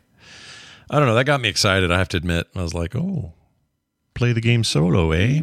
And you can try it. Kind of how I like Try my it. MMOs. Hmm. Yeah. I Um, still, there's- I will say, it's still not the MMO for you, but I, yeah, For other re- different reasons. Yeah. Yeah. There's a few others though, maybe to look forward to, right? Like Ashes of Creation has a lot of hype around. it. That's Yeah. one that um, might be pretty good. The reason I'm also like the community manager on there used to be a community manager in PlanetSide One and was like one of the first streamers. Margaret uh, Krohn. Oh, cool. She was like was streamer, and then she got hired on as community manager for PlanetSide One. So I just always remember her whenever she pops up. I'm like, I know her. Yeah. So she's working on that game, or I mean, whatever. She's part of that team. What's it called again? Shadows? no. What is it? Ashes of Ashes Creation. of Creation. So they're you know trying to make the next big MMO thing. Um, there's also uh, one I've been hearing about is Throne and Liberty. It's an NC-soft title, but that's an MMO that's coming too. Wow, Ashes of Creation in in progress since 2016. When they, well, they announced it in 2016 with a Yes, Kickstarter. they've been working thing. on it a long time. They're really trying. You know, it's either going to be a turd or they're really working on something special that's going to be Yeah. great for people. Wow, But- Unreal Engine 5. I didn't know that. Um, 15 month uh, subscription, no upfront box cost, no free to play mode. That's fine with me. And oh, they got Win McLaughlin, re- lead writer for Elder Scrolls Online. That's a big deal. That game is very narrative. Mm-hmm. Like, say what you want about the rest of it, the mechanics or anything else, but the the, the writing in ESO is Oh, fantastic. I That's think the, the ashes the ashes hype is pretty legit. You know, like Yeah, we I've don't know. a lot but- of buzz for that. Yeah. So, but I mean, who knows when? I don't. Do we? We don't know when that's coming out. No, right? no Like, date. That's still. No, that ways might be away. uh, forever. That might be. It might. It might go the way of uh, what's that game called? Star Citizen. It There might come go. out the Yeah. same day as Star Citizen. I don't know. Yeah, yeah. Ooh, it sure is But um, there's other MMOs too. Like if you know, but I just, anyways, I just want to get the hardcore challenge done. I'm not trying to play it for years and years. I just I think you should play. Shit, I was ready with a joke and then I forgot the name of the game. Genshin RuneScape. Impact. I think you should play Impact. Genshin Impact, Scott. yeah, you think so? Uh, I don't know, think man. It's time. You think I it's time? Well, Look, Bo played it. He gave his thoughts. I played it a little bit. I gave It's my true. very early thoughts. I think you're up. It's Okay. your turn. just, yeah, right. you should play it uh, just as a homework assignment. Like play it, set two hours, something. Just like just do it as like a homework thing. Like I'm just gonna play Yeah. two hours. You Well, are if- not gonna like this game, Scott. If I will just be Oh, upfront okay. with you. Okay. You're not gonna like it. If there's anything I should learned- give it two hours of your time and report back because it will be content. If there's anything I enjoyed about my uh, my public education and college education was how much I just love homework. So I'm going to get right on that and get some of that homework done. I shouldn't have said it's homework. free. It's free on Epic. Just go download it. Just go download it and let us know your thoughts. At at the very least, you will capture a lot of uh, audio. Yeah. Hey, maybe sure, he can, he can wait a lot for. thoughts. Okay. Maybe he can wait for Zenless Zone Zero. So I'm definitely gonna be playing. oh that. yeah, I do want to play. I do want to play that. I like It's the same sci-fi. company, and it's probably a ga- like same business model, gacha adventure game. So Yeah. I mean, but the little sci-fi twist, you know, yeah, which it's I'm uh, into. I like that. Scarlet Nexus flavored. Yeah, I'm looking at it. Uh, do we have a date for that? Let's see. I'm just looking that up now because that's another one. I'm, uh, I'm not. There's a beta. Oh, Hoyo Fest. Okay, Hoyo Fest. And this is taking place in Thailand in October 20 to 22nd. So um, uh, they've had they revealed it. May of 2022. They're in they last year they also started a beta. I don't know where they're at now. There's not a lot of news. A lot of anime. I, I don't think it's going to be. We can expect the game to be released in 2024. Says Game Crater. Oh, Game Crater. Sweet. Yeah, it's like a crater where you drop your shitty games. That's where they great put all great those, website title, guys. It's awesome. those ET 24 or 2600 cartridges all ended up in a Game Crater. Uh, But uh, right. yeah, maybe maybe he's he on ramps there. But um, anyways, uh, we're- was talking about games in my section. Counter Strike 2. Oh, Yeah. Counter Strike 2. Yep. Holy shit, we went down a rabbit hole. Yep. Yeah, I think what I was trying to say is like I'm looking for. It's funny that MMOs came up in this, but I'm looking for as just John was saying, some short form video games, or I might just start playing Heroes again or Co-op Commanders or something. Some- like I just yeah. need some. I need I need a break, uh, RPG people. So you keep making your games, but I'm I'm taking I'm taking a break with the exception of one game which may suck back in. We'll we'll talk about in the news, and that's Diablo Four. Hmm. They had a very good YouTube presentation this week, and they're going to have a second one next week, and I expect it to be good as well. So Yeah. I might be playing D4 in two weeks. I don't know. Yeah, I have to say, I like kind of some of the stuff they're talking about. We'll get to that in a second, but we're going to take a break. When we come back from this break, at Dear Martha, we got some YouTube comments. I really like this direction, by the way. Uh, and it's it's caused a couple of you to just come in there and go, here's a Oh. negative YouTube comment, and that's all you say. Oh no. Um, but some of them, you know, whatever. There's some good points in there. We'll see what John I've has done. debated if I should use those or not. Like, uh, on one hand, it feels like giving them what they want. Yeah. oh But wow. I can This- also see I can also see their comment history, so I also know that like they didn't just start doing this No, for this. Like no. they they like to visit every video and be a little pisser. yeah, about it, that's their so- thing to do. I totally get it. Um, All right, I'm not going to read these, but I'm seeing a lot of comments. I don't know. It's we're, YouTube's a game, baby. We need engagement. yeah, we're No, playing that's that why game. I was that's why I was all for it. A negative engagement is totally fine. Helps Uh, us uh, just but- as much. yeah. Keep being a pisser week after week. We'll see you. We'll see you this week. yeah, John will take your piss or something like that. Um, Yep. Anyway, yep. Core. So- John will take your. John will take your piss. Send it in. So we're going to be uh, doing all that, plus some other news, an email, some other things. So stick around. We're going to take a quick break, and we'll be right back. I'm Sandra, and I'm just the professional your small business was looking for. But you didn't hire me because you didn't use LinkedIn jobs. LinkedIn has professionals you can't find anywhere else, including those who aren't actively looking for a new job but might be open to the perfect role, like me. In a given month, over 70% of LinkedIn users don't visit other leading job sites. So if you're not looking on LinkedIn, you'll miss out on great candidates like Sandra. Start hiring professionals like a professional. Post your free job on linkedin.com/people slash people today.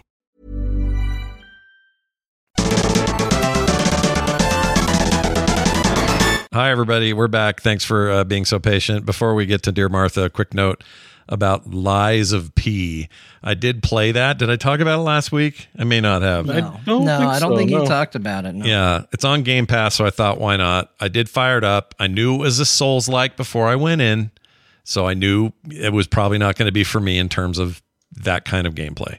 However, because I'm not super into those, um, I thought the the it looked amazing, and I really like the weird Pinocchio take. It's just dark and cool, and I love that kind of thing. That was all very cool.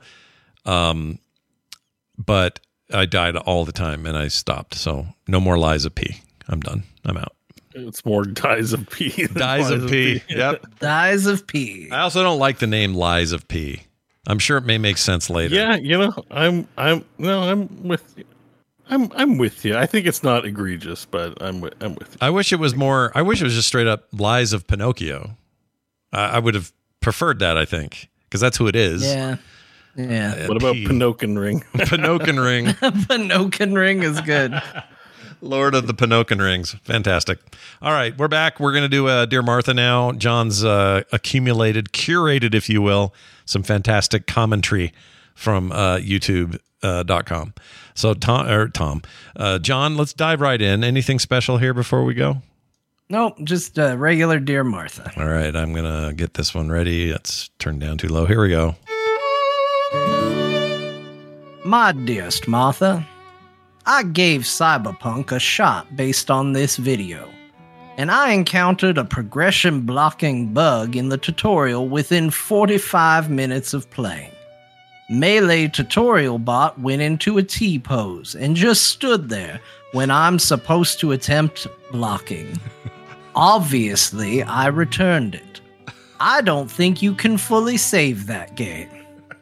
Yours in this life and the next, a reason to laugh. Yeah, I saw that. I don't think he has very many reasons to laugh, to be honest. I mean, eh, there's one. yeah, there's one. you gave us one right sure. there. Why not? All right. Look, you know, what what can you do? I said this to a, a different comment. If you I, I I've said it on the show. If you're gonna put a 1.0 on your game, Yeah. everybody has every right in the world to judge that as a released product and make up their mind on it. Yeah. If there's somebody out there who, despite what we've said about Cyberpunk, wants to go, no, I downloaded it and had a bad experience on day one. I don't want to give that game a shot ever again. Sure. That's fine. That's well within their right to make that decision and do. Yep. I personally would rather see games fixed than abandoned. Yeah. Like, if I had my druthers, would I prefer a game comes out? Like, do I wish Cyberpunk on release was what it is today? Yeah, Of hundred course. percent. Of course. But in a world where that wasn't the case, I'd much rather see them fix the game than go, well, got a lot of your money. That's good enough for us. Yeah. Bye. Yeah. Like I think I think this is uh, you know, a step up. They will never escape the history that is that game. Cyberpunk on launch is synonymous with a terrible launch. Yep. It is the same thing. So I 100% get all of that. And if you don't want to forgive them, you don't want to forgive them. But when you say, I don't know if there's a way to save it, I do. It's what they did because Yeah. by all accounts, you're the minority now and everybody's having a great time. Yeah. So obviously you returned it. Have fun with whatever you're playing. Uh, I'm having a great time. Yeah.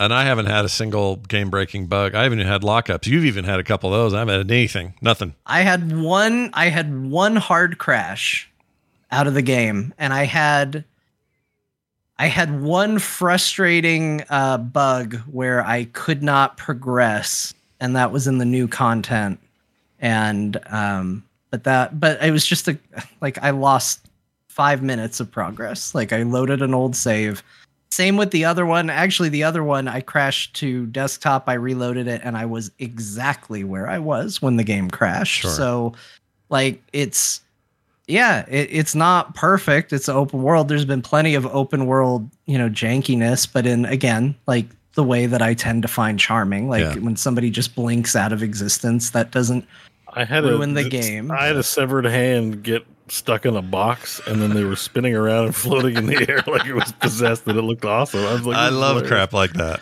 And then uh, there was a noodle vendor that got a pot stuck on his head, and he was talking to me with the pot stuck. on. I don't, I don't know what happened. He was just animating, and the pot went bloop, and then it was just stuck on his head. Yeah.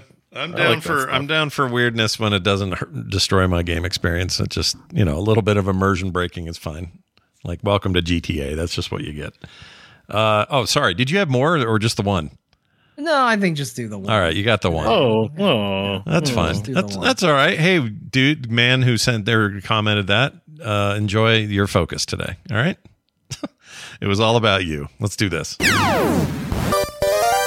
Uh, we got a bit of news here. This is interesting. Um, John wins. I think maybe we all win. I think we all kind of agreed with this prediction, but I think it came out of didn't. John's face let me, first. Let me just let me just tell you, as the person who won, Yeah. now everybody trying to ride my coattails to the top. Ah! We all we all took our turn making a prediction of who was which Blizzard game would be the second on the stream. Yeah. and only one of us said Diablo. it was you. It was me. Who? What did I say? World of Warcraft, maybe. I might You're have. not, you're not I- giving I Scott don't points remember for something what you didn't earn. one Diablo four because I said Diablo four and I got called crazy. I don't remember. Really, I don't remember being that shocked by that. In fact, when it happened, I felt like Jamie, send the mashup. Yeah, somebody find somebody find the clip. I don't remember this.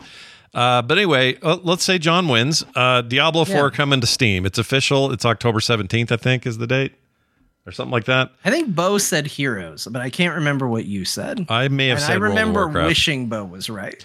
Maybe we I did a thing where once somebody picked one, we couldn't pick that same one, and so we all had to pick something different. Is that what we did? No, Okay. Scott's, trying to, Scott's trying to get some credit along with Scott's like, give me some, give me some, Give me some damn if you give me credit. some Clearly, clearly, I would have gotten this right too. If, if we all remember correctly, I answered correctly. yeah, of course. Even though I don't remember, I'm sure I was right. I really have I just have zero memory of this, but um, yeah, Diablo Four coming uh, to Steam, and um, it will be interesting to see if that game gets review bombed just because it's Blizzard. If I think that will happen. I do not. Here's my 100%. prediction. Well, here's another. Here's another chance at predictions, guys. Okay, write this one down. you got another. You got another chance to win some points. So you can ride my So- coattails so the- again. so if the- you hang on, let's but- let's clarify the bet. The bet is this time next week. What is the Steam review category? Well, wait. We gotta. w- it does like it come our- out next week? When does it come uh, out? Seventeenth, Hold so on. that is next. Wait, Seventeenth. No, a little that's more than a week. no, Yeah. Okay. So in two weeks, on when we do a show on the nineteenth, Yeah, what Write is the down. state of Diablo 4's review? And we can, you can say whatever you want. So there might be multiple winners here. yeah, I agree. yeah. like the all reviews Steam tag, right? It could say very positive, positive, mostly It could be positive, really positive. overwhelmingly positive. There's no middle, is there? There's no like. There's mid- mixed. Mixed is yeah. Oh, mixed, is a yeah. and mostly negative. They don't parse up the negatives, right? Does it? Does it? Do they have? just no, I think there negative? is overwhelmingly negative, right? I don't know. Look up Overwatch 2. That's surely got It's it. overwhelmingly negative in Overwatch 2. Oh, really? Oh yeah. In fact, they even made it not red. They whited it out because they're all out of dark red uh, levels of hate over there. Overwhel. Yeah, it's over. Over- recent reviews overwhelmingly overwhelmingly negative. All reviews overwhelmingly negative. Two hundred thousand plus Yeah, reviews. it's bad. Two hundred thousand plus. Somebody Like, at Blizzard must have Guys, expected we know you're this. mad, but the game's actually decent. It's a decent whatever. enough not, game. I'm not It- opening. it's that all can of bullshit. Enjoy your review bomb, you degenerate corporate Fs. Game is just not fun with tanks taking every match, heroes locked behind paywalls, impossible challenges, then proceed to cancel PvE. That's messed up. I'm Yeah. kind of mad about the. I'm kind of mad about the canceled PV too. I think I got to downvote it. I think I'm going to enjoy the review bomb. Yeah, get in there and bomb it. Do it. I love the game. That's why I'm giving it a downvote because I don't think I can PvE? review it because I haven't played it. Oh yeah, me neither. Okay, well, anyways. You have to download Like it in that. there, but all you have to do is download it and start it, and then you can leave a review. Uh, it's not worth my time. I don't want to review negatively the game that bad. I feel like be- not down, not being willing to download it to give it a negative review is my negative. yeah, review. you're right. You're right. It'll be interesting to see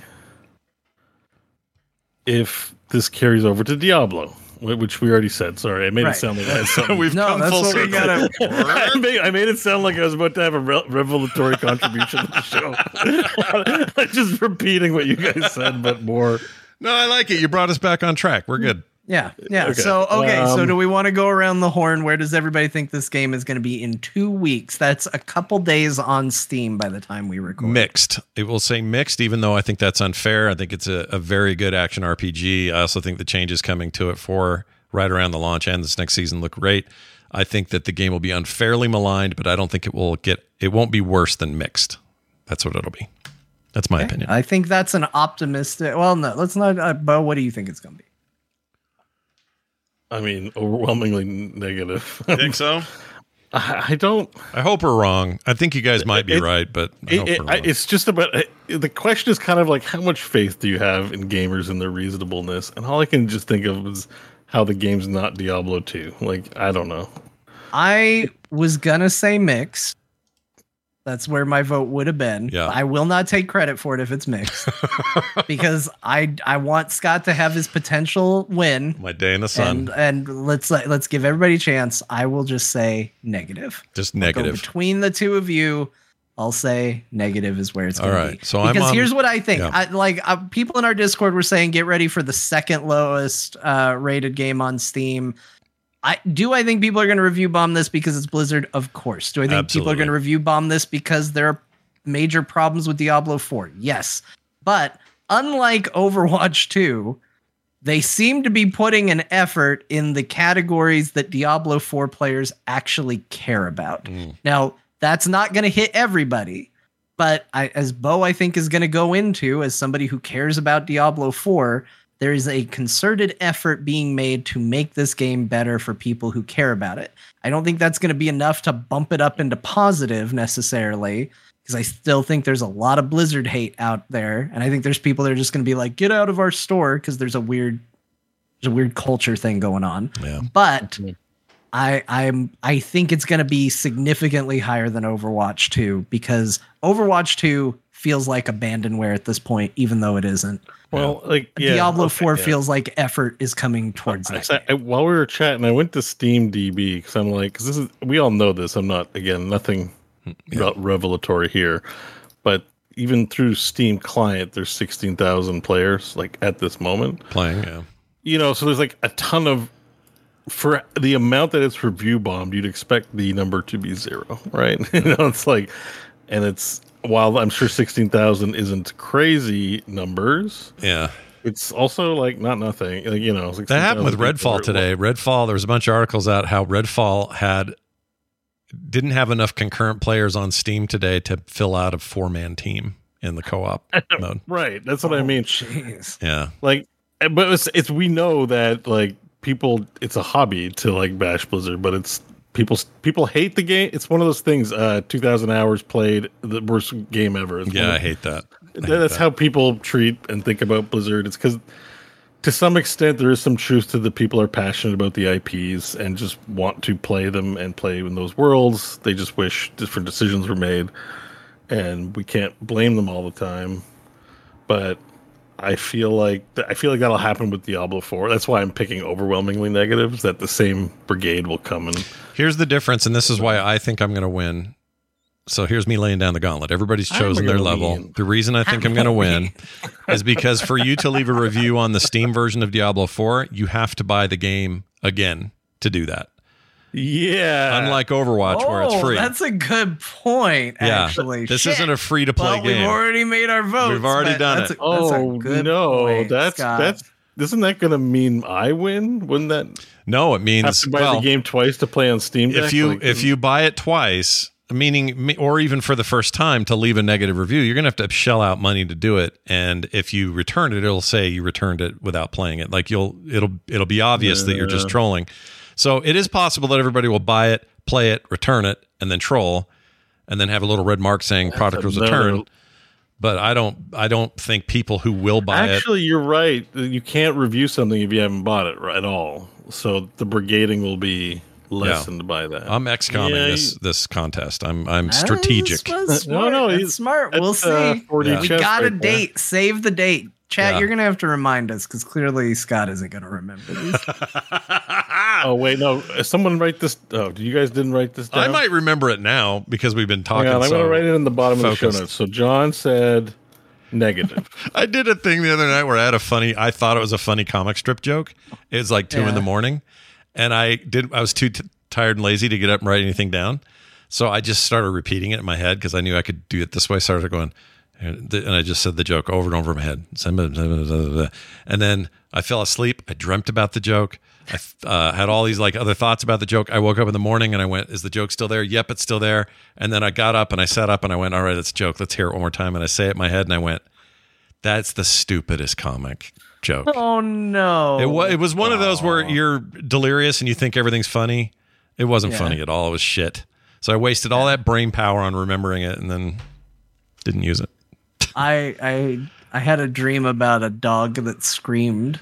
I thought it was the funniest thing. I woke myself up laughing. the Wilhelm scream. Not the Wilhelm, but just like it just like the dog looked over its shoulder and did, you know, like almost that meme dog of like and but it was just like I don't know what to and it made me laugh so much I laughed myself awake. And I was like, man, in the morning I gotta tell my wife about this one. This is a real winner. the next morning I was like, I gotta tell you something because my brain remembered I have to tell you something. And she goes, What? And I was like, I had a dream about a dog that went, What? and she didn't care. These are usually, not- uh, usually was not funny anymore. Dogs don't aren't known for their screams like goats are, but uh, I like your dream a lot. Was it goat like the scream? I don't I don't remember, but you know what? It wasn't it turns out it wasn't funny. Well, wasn't worth it. the journey. Uh, so here's some other stuff they did. D4 had a fireside uh, side chat, a bunch of good stuff. More details on classes and resistances. That's important. Next week they're going to talk more. But here's what we got: should take 40% less time to hit level 100. So they've actually said mm, maybe people do want to get level capped A in this game. A hugely good decision. Yeah, I agree. That's a big one.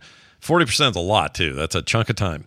Uh, says more stuff to do, 50 to 100 in season two. And with things added each season, previous season stuff will stick around. Overall, adding new content or adding to the content overall. That's a good thing as well. Uh, tons of quality of life stuff. There's a link to that. We'll look at that in a second. Um, they're fixing mounts. I don't know what they mean by that. Well, Uh, the mount sucked. Is okay. what is what the, what it means. all right, cool. So, did you ever notice that your horse like was slow as shit and couldn't get around anything? Sometimes he'd stop dead on you a tried guy, To yeah. do anything? yeah. Okay, th- that's what they're fixing. They should Like let it clip through stuff. Is that what they're doing? Because I'd like that. No, No. you can now bash through barricades. They've said that they're going to um, make it to where when you want to jump across the gap, like you have those areas of the game where you can jump across the gap. Your horse could technically do it, but it was real finicky on if it would or not. Yeah. It'll now do it pretty much 100% of the time. Um, they've changed the speed with which the horse moves based on because I don't know if you knew this, Scott. The the horse speed is based on the relative position of your mouse cursor. No, I So didn't if you want the horse to go fast, you had to put your cursor all the way against the far side of the screen to get it to go. That's why your horse always seems slow because Oh. you were probably keeping your mouse cursor close to the horse, so he's just sauntering. Okay, this bit. answers a question I've had for months, and I just never bothered to look into it because when I played with a controller, it was always standard, or it was always a standard faster speed, and always the same.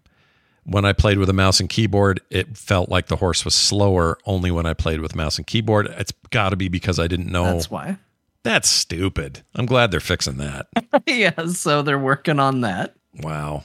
All right. That's good news. There are also more methods to obtain Uber uniques, which I'm still not sure I love how they've been implemented at all, but there'll be more ways to get them. So watch Yeah, for there'll be new bosses, and you, they were mentioning in the chat like target target farming will be a thing now. With like Joe Shely was saying, he, he confirmed it on Twitter as a follow up. Like if you have a certain boss on farm, you will definitely get a unique you're going after. You'll de- like it's still rare, but over time, if you have a boss on farm, you get the thing you're looking for. So.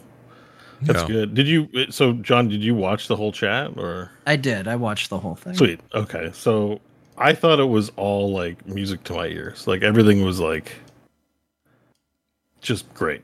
It's You what know, you it's like, want. okay. Yeah. But what you you were saying we'll see if this makes me more enthusiastic or not. Yeah. Yeah, I mean, for me, like I watched it and I'm with you. Like all of these things are good. Like there's, I didn't hear anything that made me go, "Ugh, they're so clueless." Um, none of it got me excited to play the game again, though. That's that's the one part where I was like, like to me, that's the key missing ingredient. And I, man, people got really. We didn't get a lot of feedback on this, but like the general consensus of the Diablo audience about the expansion thing, where they were going to do annual expansions, is a very negative thing. And I think we were all really positive on the show. And Yeah. I think for me, that's why. Like, if you want to know why I'm potentially excited, I reserve the right to change my mind um, about expansions, is because diarrhea, Uh, bloating, and, and Um, but the reason I'm potentially excited is because hearing all this, like again, all really, really good things, all things I think the game needs and I think will make the game better. But it didn't make me go, I want to reinstall Diablo 4 and get into it for season two. And I think that's because the thing that's missing for me is like the part that was good in Diablo 4 was that story. Like it was it didn't feel complete. I've said it enough times. I feel like we Mhm. got a quarter of a game, maybe a third. But uh, until I think that is like the carrot to get me in to appreciate the new changes, like until that carrot exists, I don't think I'm going to move. Like I still there's a lot I still don't like. They did also say it's not in the notes here, um, although it might be in, in one of the pictures. Uh, they're going to uh, better randomize dungeons, which I thought the game needed from day one. I don't know if you guys remember during the alpha. Hundred percent like- agree. I was like, I got a feeling we're going to be running these dungeons a lot. We are. And the fact that they are so not random at all and so like the exact same, this is a problem. And e- even then, I don't think I realized how much running the same dungeons over again was what Diablo 4 was going to be. yeah. So adding some randomness to it uh, is a really nice addition, in my opinion. Like that, that I'm excited for. But again, not enough to go. I want to get into this game and play it yet. So Mm. maybe the next expansion will get me. Um, but I don't want to poo-poo the things they said because, again, I think this is these are all very positive changes for the game. I do too. I, I will definitely be peeking back in. So we'll see how that goes. Yes. So next week they're doing the the class discussion as well as resistance. I'm interested in that because I think resistance is really poorly explained and executed. That is the But truth. yeah, um, I don't know if the season will have enough, like you said, to really push you and change that desire. Maybe it's waiting for whatever the X Pack is, which we might find out in a few weeks at BlizzCon. 'cause Yeah, also that's true. BlizzCon stuff. Oh my gosh, that's in a few weeks. Yeah, um, yeah. you know what? You know what I'm thinking? We're not going to hear. We're not going to hear from the press people. Is my thinking? I think we're just not going to hear from them this year. Ain't gonna happen. I don't think so.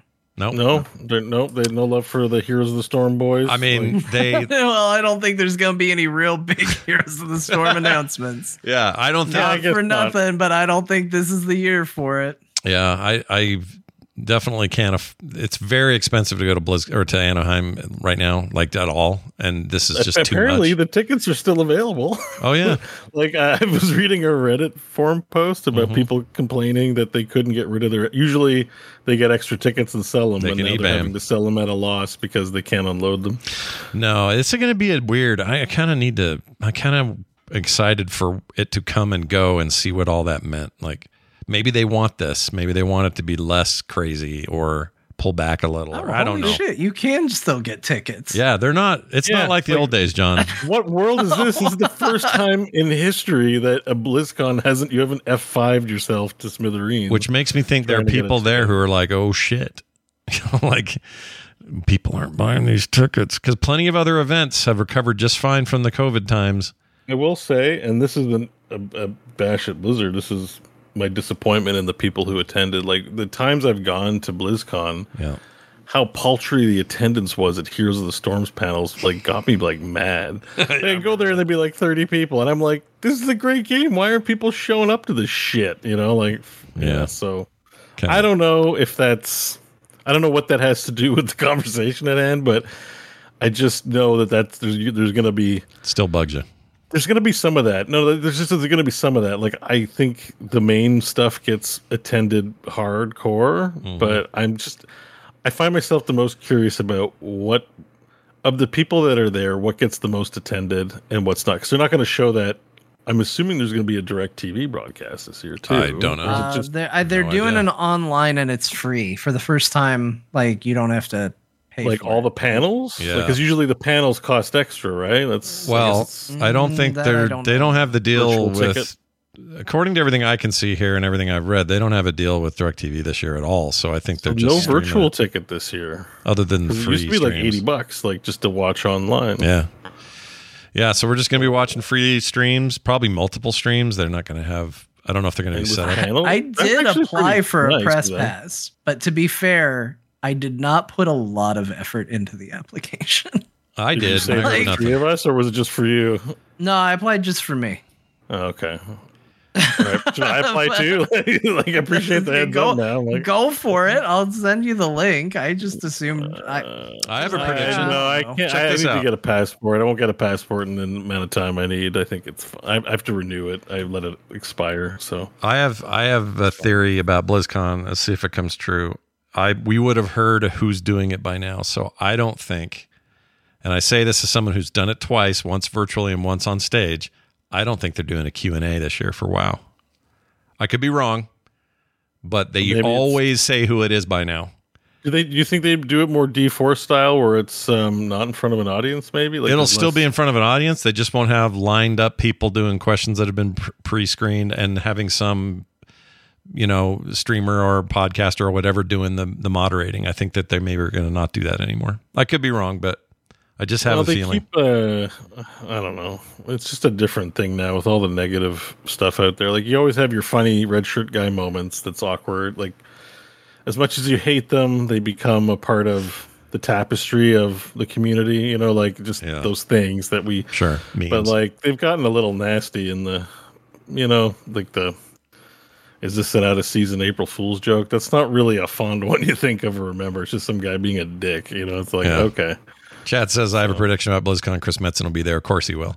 He's there. He's working there. Um, It's like yeah. that's not a big prediction. I will say this. He was though. there even when he wasn't there. Yeah, he was there. He's like, he, he's like cyberpunk in real life. yeah, he liked to he liked to go over here and bring his kids anyway, no matter what. But um, I was gonna say this. What was I gonna say? I was gonna say I don't remember. It was something. Uh, it was something about um, the Q and A and no questions being asked. Yeah, I mean they may still do that, but I don't think they'll do it.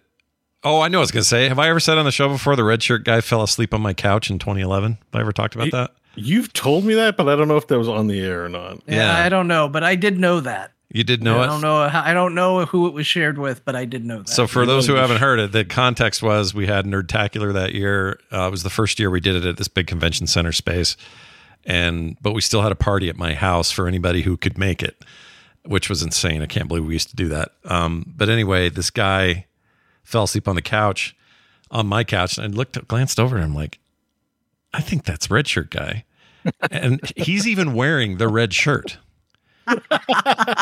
I have a photo Well, somewhere. You're celebrating BlizzCon. You must have to Just red- imagine, like, I know it's not the same level, but as soon as you added that he was wearing the red shirt, I just pictured you looking at him and be like, I think that's Mickey Mouse. It's just that cartoon mouse over Yeah. there Did you in the corner. Did you like, take a picture? Yeah, somewhere there is a photo. I've got to find out where I put that, but there is a photo of.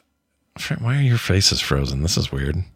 Hold on. Oh, You're, you're I showing can hear up to, you. Yeah, but it's not. We're not broken up. It's the that somehow. Mamma mi mamo, mamma mi mamo. That's really weird. Hold on, let me fix it.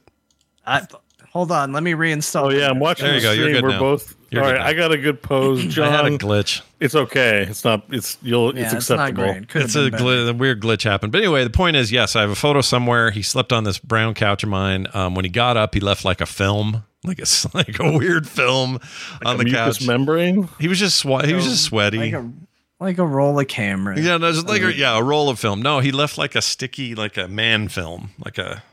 It's hard to explain. It was a leather couch. It was hot. Whatever. I'm trying not to make jokes. It's like July or um, June, whenever we did it. Anyway, he was just- very nice. okay. He was super nice. Yeah, yeah. I mean, we all have left man film. yeah. Who, we all been who there. Red among Shirt us hasn't left a little man film? Uh, yeah. Who can claim otherwise? No one. That's the truth. Anyway, um, I don't know what else I was going to say about that. So instead, I'm just going to jump ahead to this email that we got. That's a good question. Here's an email. Uh, this came to us to core or talk to the core at gmail.com, and it is from someone named Brian, not one of our Brians, as far as I know. And he says, I'm guessing you guys will talk about Star Citizen this week. This was actually last week. If you didn't, then go ahead No, and but stop. we did mention it this week, weirdly enough. Yeah, that's funny enough. Briefly. He says, if you didn't, then go ahead and stop reading now. I am not a Star Citizen defender, nor am I a hater. I haven't bought in, but I'm very interested in what it will turn into. Chris Roberts makes interesting games, no doubt. He has a history of that. The $600 million number is getting a lot of attention. That's an amount of money that's been spent over 11 years. If 100% of that money went to paying the salaries of people making 150k a year, that would cost over that would sorry, that would cover 363 people, and a good portion of that money is not absolutely going to salaries. It is a lot of money, but it's a very reasonable amount of money for the time spent working on the game. Now, have they spent a reasonable amount of time working on the game? I'm very much in a position. I'm not in a sorry. I'm very much not in a position to answer that. I wish people would stop focusing on the money because that's a side effect of the real issue, says Brian. It's a pretty good point. I agree, Brian. Yeah. That's why I never focus on the money and simply focus on the fact that the game's never going to come out. I don't need to hear the number value to tell you that the game's not going to happen in the way that people think it will happen. Well, what if suddenly we get a release date and a store listing on Steam and all and the PlayStation, Xbox stores and all that? What if and that I gotta happens? start limbering up the fingers because I've already told them to write into emails, and I will write every single one of them a personal apology. I've right. already said that. All right. So, I, look, I want the game to happen. I love games like that. You know, the only part of not playing Starfield I miss? Mm. The spaceship stuff. Yeah. And if Star Citizen could come out and do that and like scratch that itch, I'd be so excited. I would too. But like, you know, I just if you said John, is it gonna happen? My bet is on no. That's Yeah. where, that's where I'm at, and If it you doesn't have ask- anything to do with the money. It doesn't have anything to do with the time. I got just got a feeling it's not gonna happen. John, if somebody said to you, five thousand dollars says that it's coming out, and if it does, you have to pay it. Would you no, feel? because I don't have five thousand dollars. but would you feel safe making that bet because you're so sure it's not going to come out? Like, no, because I don't have five thousand dollars. I got a dollar. I'd bet that, but because that's what I have. right? Is it is it maybe out? I went to the site now. It says play now. Well, yeah, you can well, get yeah, in. there, and- you can play modules. That's why I always add the little caveat because every time I talk about the game not coming out, people are like, you know what I did while listening to Core? Played Star Play Citizen. Starfield John. Citizen. Yeah. Uh, What- you know what- Starfield Citizen. What's weird? Starfield Like the Citizen. comes up with your download. Premium is the Cutter Super Spooky Starter Pack. Yeah. Very It's Halloween. So Very, uh, very Star Citizen like feeling. someone always reminds me that they are already playing the game which is why i add the caveat it's not coming out in the official capacity as it was advertised they might get something out there for you to play and they have people are already people are listening to this right now playing star citizen in a form yeah, but the game as was promised as was expected is not happening Yeah. that's where my money is that's where my dollar is getting bet i hope i'm wrong if I do an about game click on their very nice website, some of this money's going to that website. Um, it really just says it gives you a bunch of game talking points. What I wish it would do is say, "Here's where we are," or "This is where this is how close we are to completion," or I don't hear do any of that shit. think the game is out like have they drank their own kool-aid and they're like you released it It says play now, and it says 4.8 million have joined the universe. Do the same, be part of creating a living, breathing first person universe where you and your friends will be able to explore stars on parallel immersion.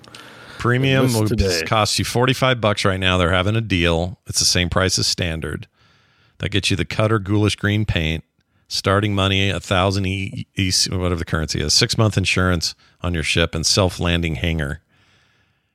Um, I mean, maybe at some point, the sh- you know we we bite the bullet on the show and we actually put them to the test and see what the f you get with this thing. Drop 45 USD and install the game and see what, what's going on Yeah, there. I'm I'm curious. I, I mean, this could be one of those cases. Like gaming's big enough that you can have like a cult, cultish kind of game that's doing fine. Maybe you know, and it. But that's why i said like we have enough people that are like it's it's out i'm playing it do they think it's out do they think they've done it have they do they think they're just live servicing the game right now I mean, Minecraft was in beta for a long time, not 11 years, but I'm just playing devil's advocate a little bit here. I'm not trying to be antagonistic. Yeah. But maybe it's, you know, just one of those things where it's a permanent beta kind of game. But like, I don't know. I haven't been in it. I know what I hear about it, but I feel like I just don't know anymore. you know, I'm really- I just don't know. I don't know what to say or think about it uh, except to just I guess, try it follow the development they've got a they've got a roadmap. Um, let's see, roadmap companion guy. Oh, this is complicated. I just I think the fear I think the fear is with a long development cycle that the game is dated by the time it hits launch. I think that's like the hesitation, right? yeah, Because if you spend if you make your game in it like even Lost Ark's kind of like that. It's an Unreal Engine three game. We're looking at Unreal five. yeah, You know, like you're definitely gonna. I guess your your ROI or life cycle on a game like that is going to shorten the longer you wait to release something on Yeah. relevant hardware that's meant to look good. yeah. I think an indie game is different because it's just stylish and cartoony, or you know, you can get away with it's a different mode. But if you're making real sim or like life sim kind of games that are one to one with the best graphics, well, you're Yeah. falling behind. yeah. I don't know. It's just such a weird thing. One day we're gonna look back on it and just laugh. I don't know. Oh my gosh, I feel like I need a degree to follow this roadmap. I know the roadmap is weird. I'm It's on too the much. prog- on the progress tracker, the roadmap companion. I feel more lost with the companion than I did the roadmap. Yeah, that roadmap is that's Eve Online and spread. That's just a spreadsheet Eve Online game, mini game. You're supposed to play reading that roadmap. It's pretty pretty bad. I don't know. And Whatever. someone I don't want to Week like. Star Citizen. Some people have bought in. I get it. You're you're in. I just need. I would just love to download a video game, and maybe that maybe I can. I just I don't know. Obviously, it isn't done, or they'd say it's done. They wouldn't have a roadmap or a pre pre release roadmap anyway. I don't know. I mean, they have a weekly newsletter where they talk about stuff. Well, you got to spend that six hundred million somewhere. Bo. I'm looking at the oh, that's progress tracker. What's release view?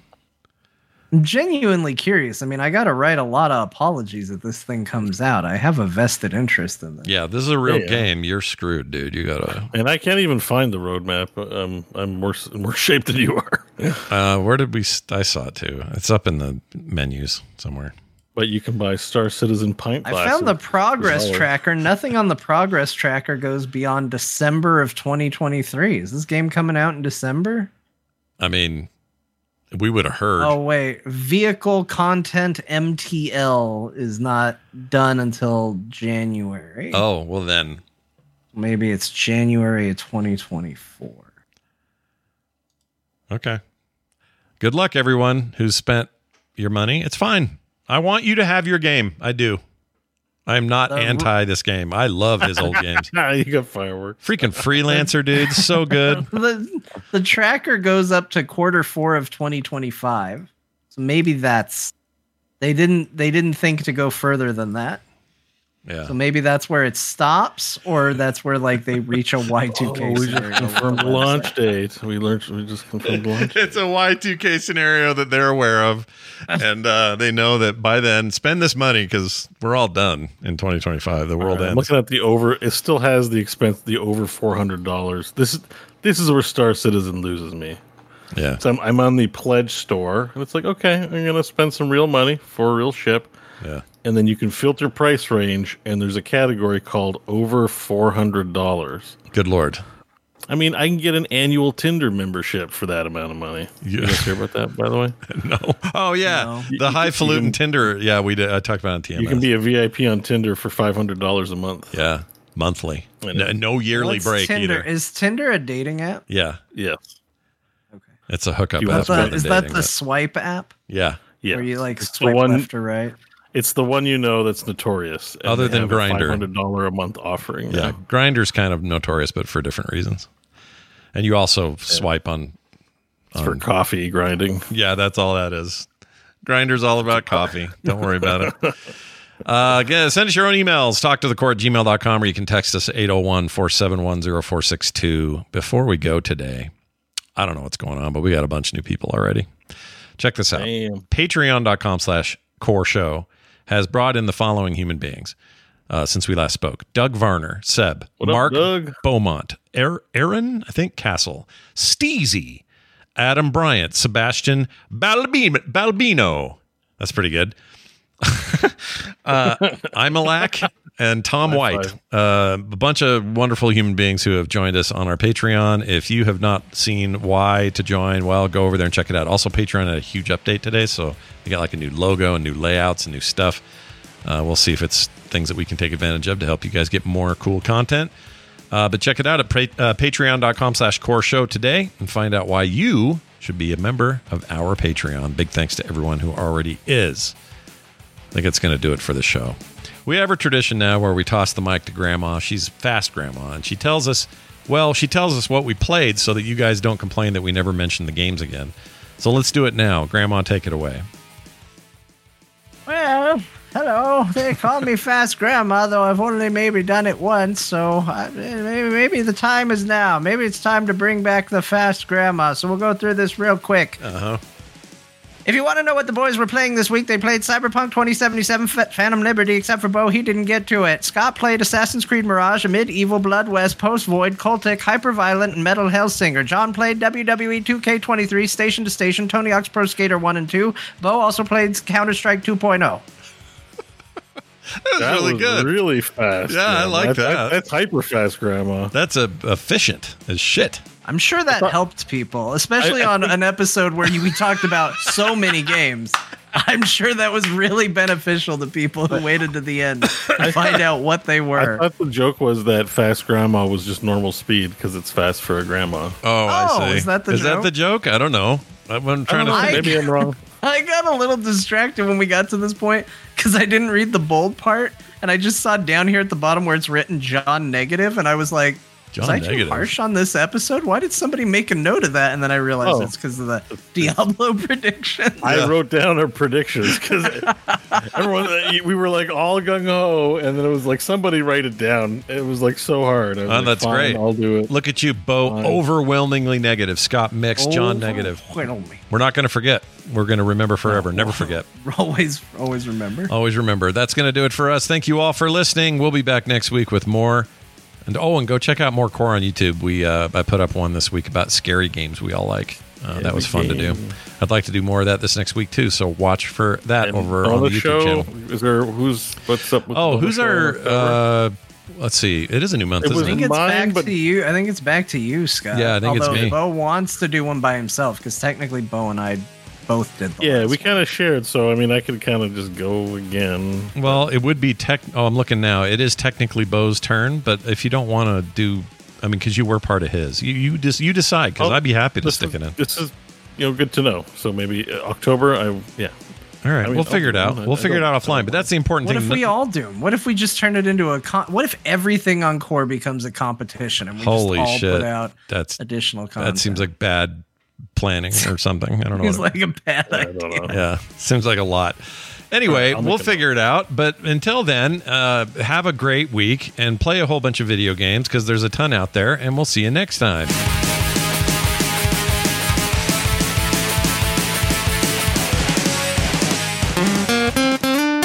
Get more at frogpants.com. Space!